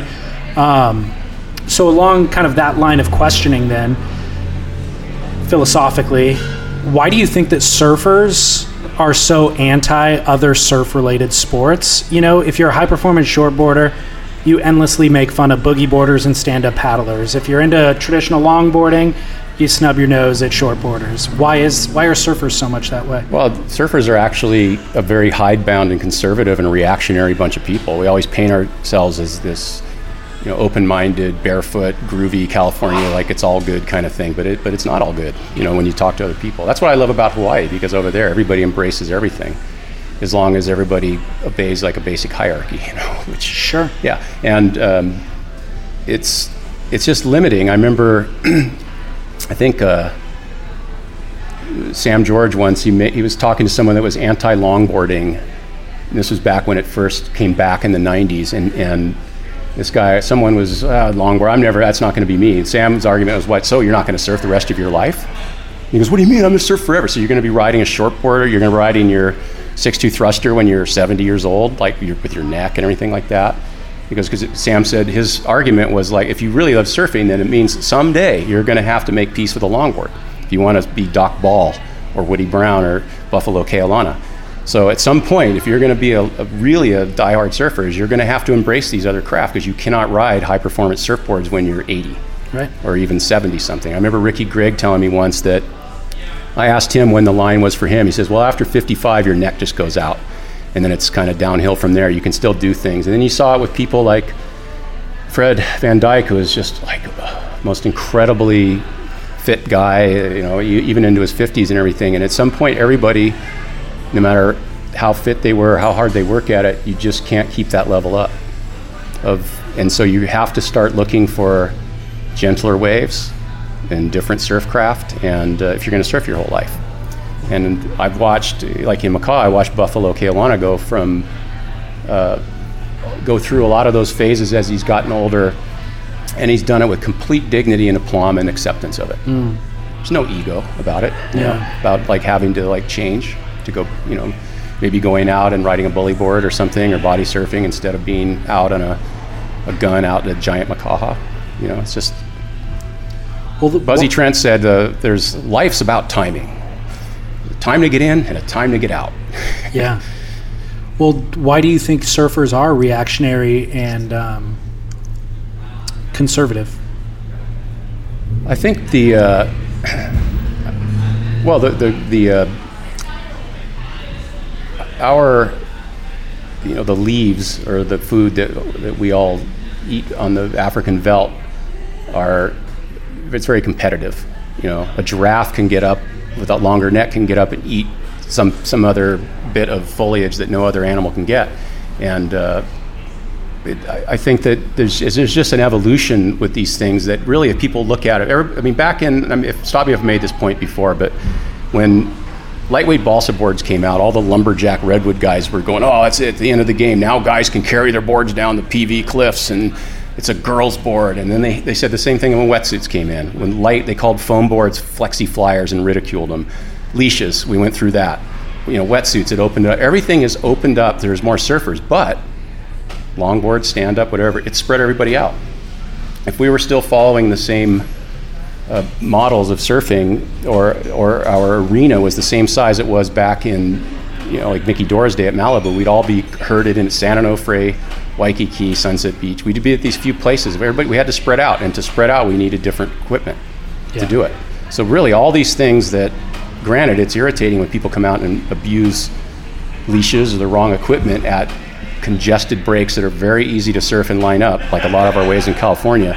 But by and large, they, those things have spread more people out than they've congested them.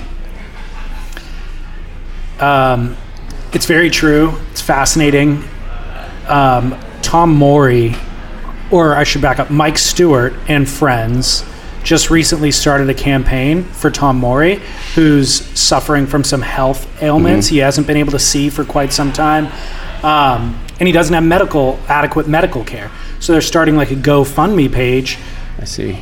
and one uh, listener emailed and said, "Ask you, do we as a surfing community have a moral imperative to help Tom Morey through the final stages of his life?"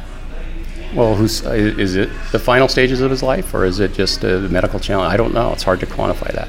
But I would think it must be a younger reader.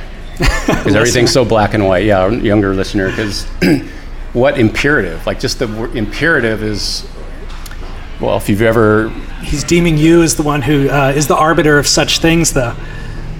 Well, that's an individual thing. I, I don't think that uh, charity or, or compassion or empathy should be compulsory. It's up to each person to figure it out. If you've benefited from a bodyboard or not benefited from a bodyboarder, uh, bodyboard, he's, he's been the most unsung and influential surfboard designer in surfing history. Let's just say that.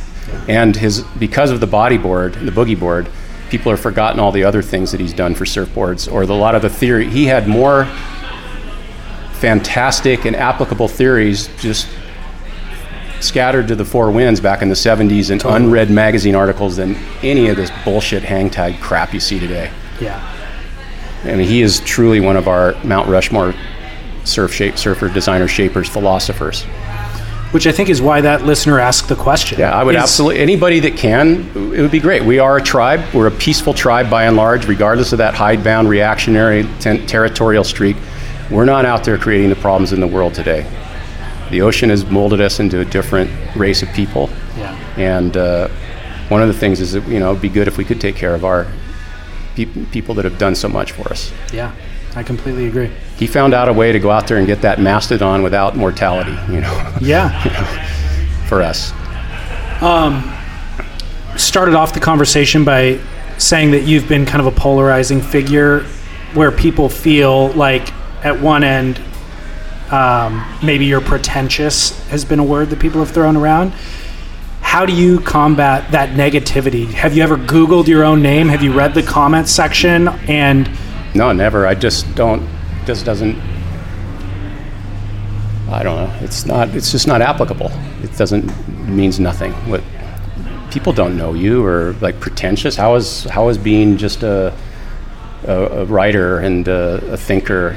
Like I look at myself as I don't even surfer would be far down the list in the top five things I think I would be. As, to me, it's just a reader, and I'm want to learn about history and Yeah. want to learn about our place in the universe and why we're here. Surfing is just a, a way to uh, help actualize that.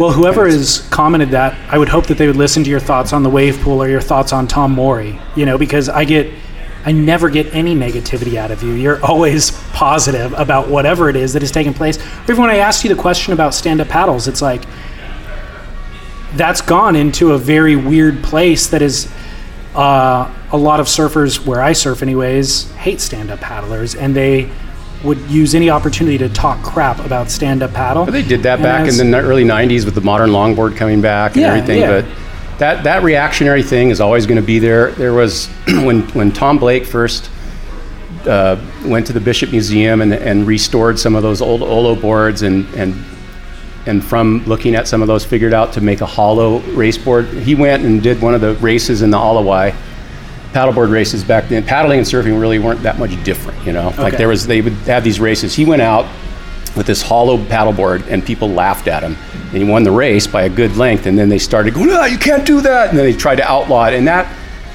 that debate and that that polarity ran through for many years.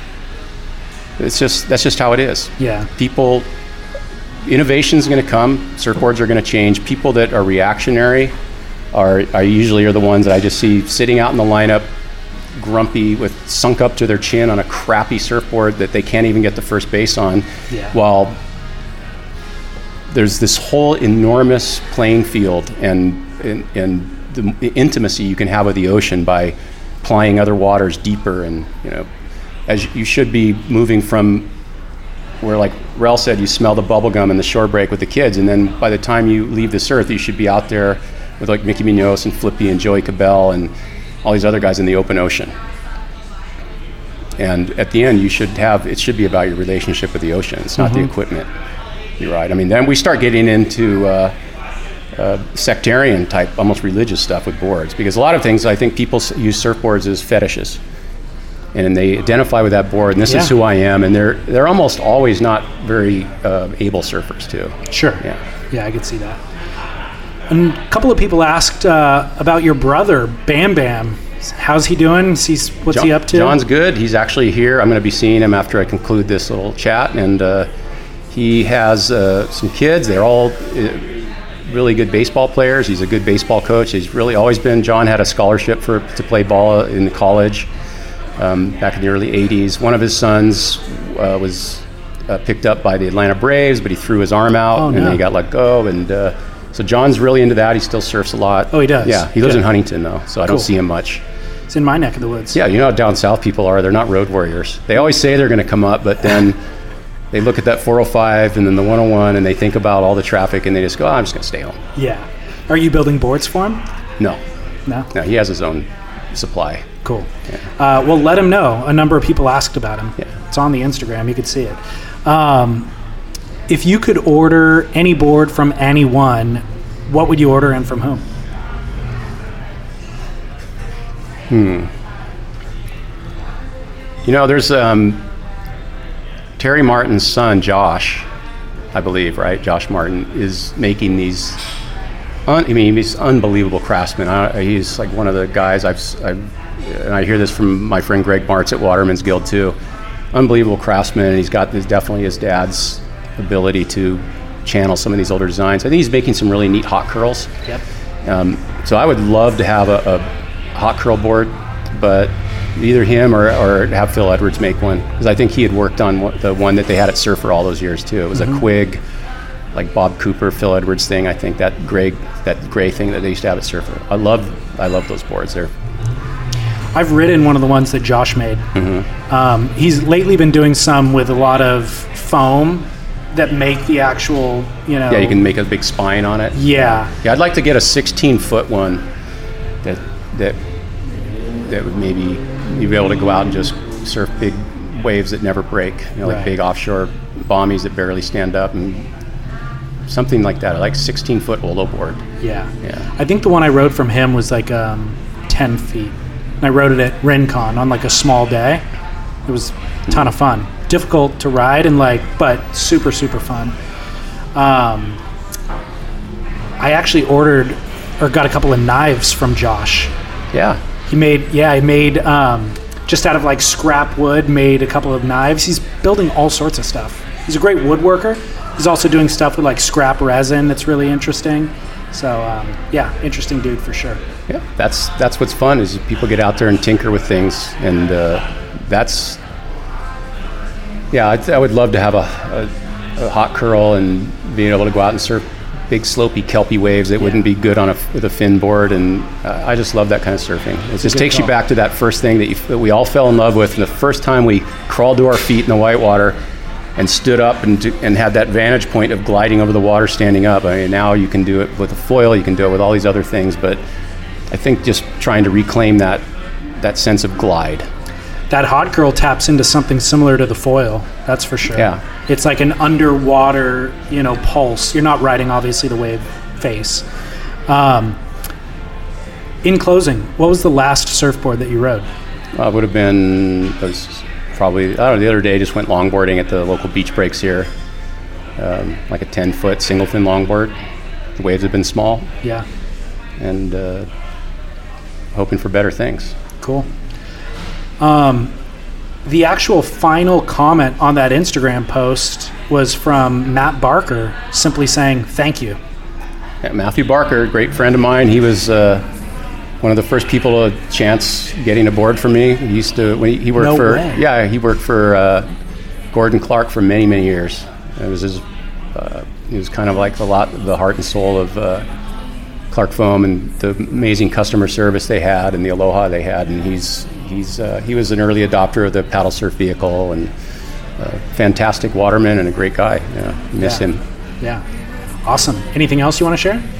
Um, would- we talk about all these like sectarian things and uh, with surfing, and, and I think that there's a growing sense that for me that and it could just be my age, but the world, the state of the country and the world we live in right now, it just feels like the 30s to me. Because I'm a historian for that period, and um, and I just think that. Uh, surfing can seem almost frivolous when you're faced with the th- things that we're facing and where this can go. But I think, on the other hand, we can use the surfing tribe and the kind of culture that we are at our best has a lot to teach the world. And I think that if you can use the ocean to try to find a way through that, even if it's selfish, just to get through the day, even just for peace of mind, so that you don't end up being a howling hyena, um, then then it's justifiable to do that. And just remember that the ocean, as long as it's still it's not gunked up with, it doesn't just turn into one big sargasso sea of plastic and jellyfish and whatever else is going to gunk it up when the oceans die. Then it's always going to be there to heal us and, and probably show show the way forward for a way that people can compete for resources but still live peacefully together. I agree. Beautiful sentiment to go out on. Thank you. Right on.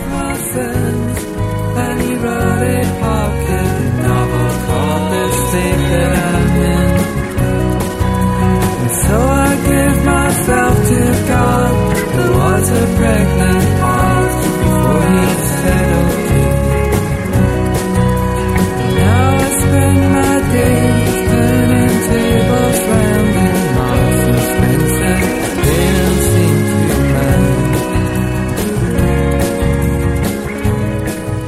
Dave Parmenter, ladies and gentlemen. Thank you, Dave.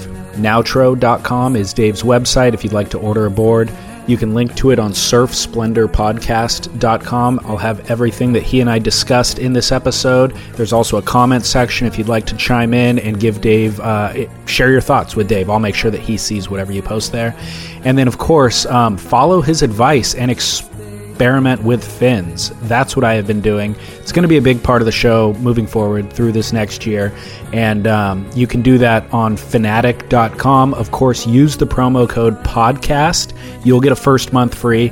We'll get a kickback. Everybody wins. I have all that information also on surfsplendorpodcast.com. But I'm just, I'm such a fan of what they're doing. And I think that they, um, so many brands like that exist nowadays, small brands, and um, we are the benefactors of that. So, really cool. Support the brands that are doing something cool and innovative, and um, and they're supporting us as well. So, thanks for that. Thank you, Fanatic. Thank you, listener. You can also support this show by rating and reviewing it in whatever podcast app you listen in. That helps us grow, and I really appreciate. I just read. I read every single comment that ends up there, and um, and I appreciate that feedback always. And then the, the third way is just to share the show with friends. So you can do that on social media. Follow us at Surf Splendor. And then, of course, I'll be posting images with and of Dave Parmenter. His, ta- his handle is at Aleutian Juice. So make sure to give him a follow and drop him a note in the comments letting him know what you thought about this episode. All right, that's it for this episode of Wax On on the Surf Splendor Network. Hope that you're enjoying the ocean, getting a couple of waves. I'll be back next week with an episode of The Grit with Chaz Smith, doing our gossip roundup. Until then, get back in the ocean, get a couple of waves, and shred on.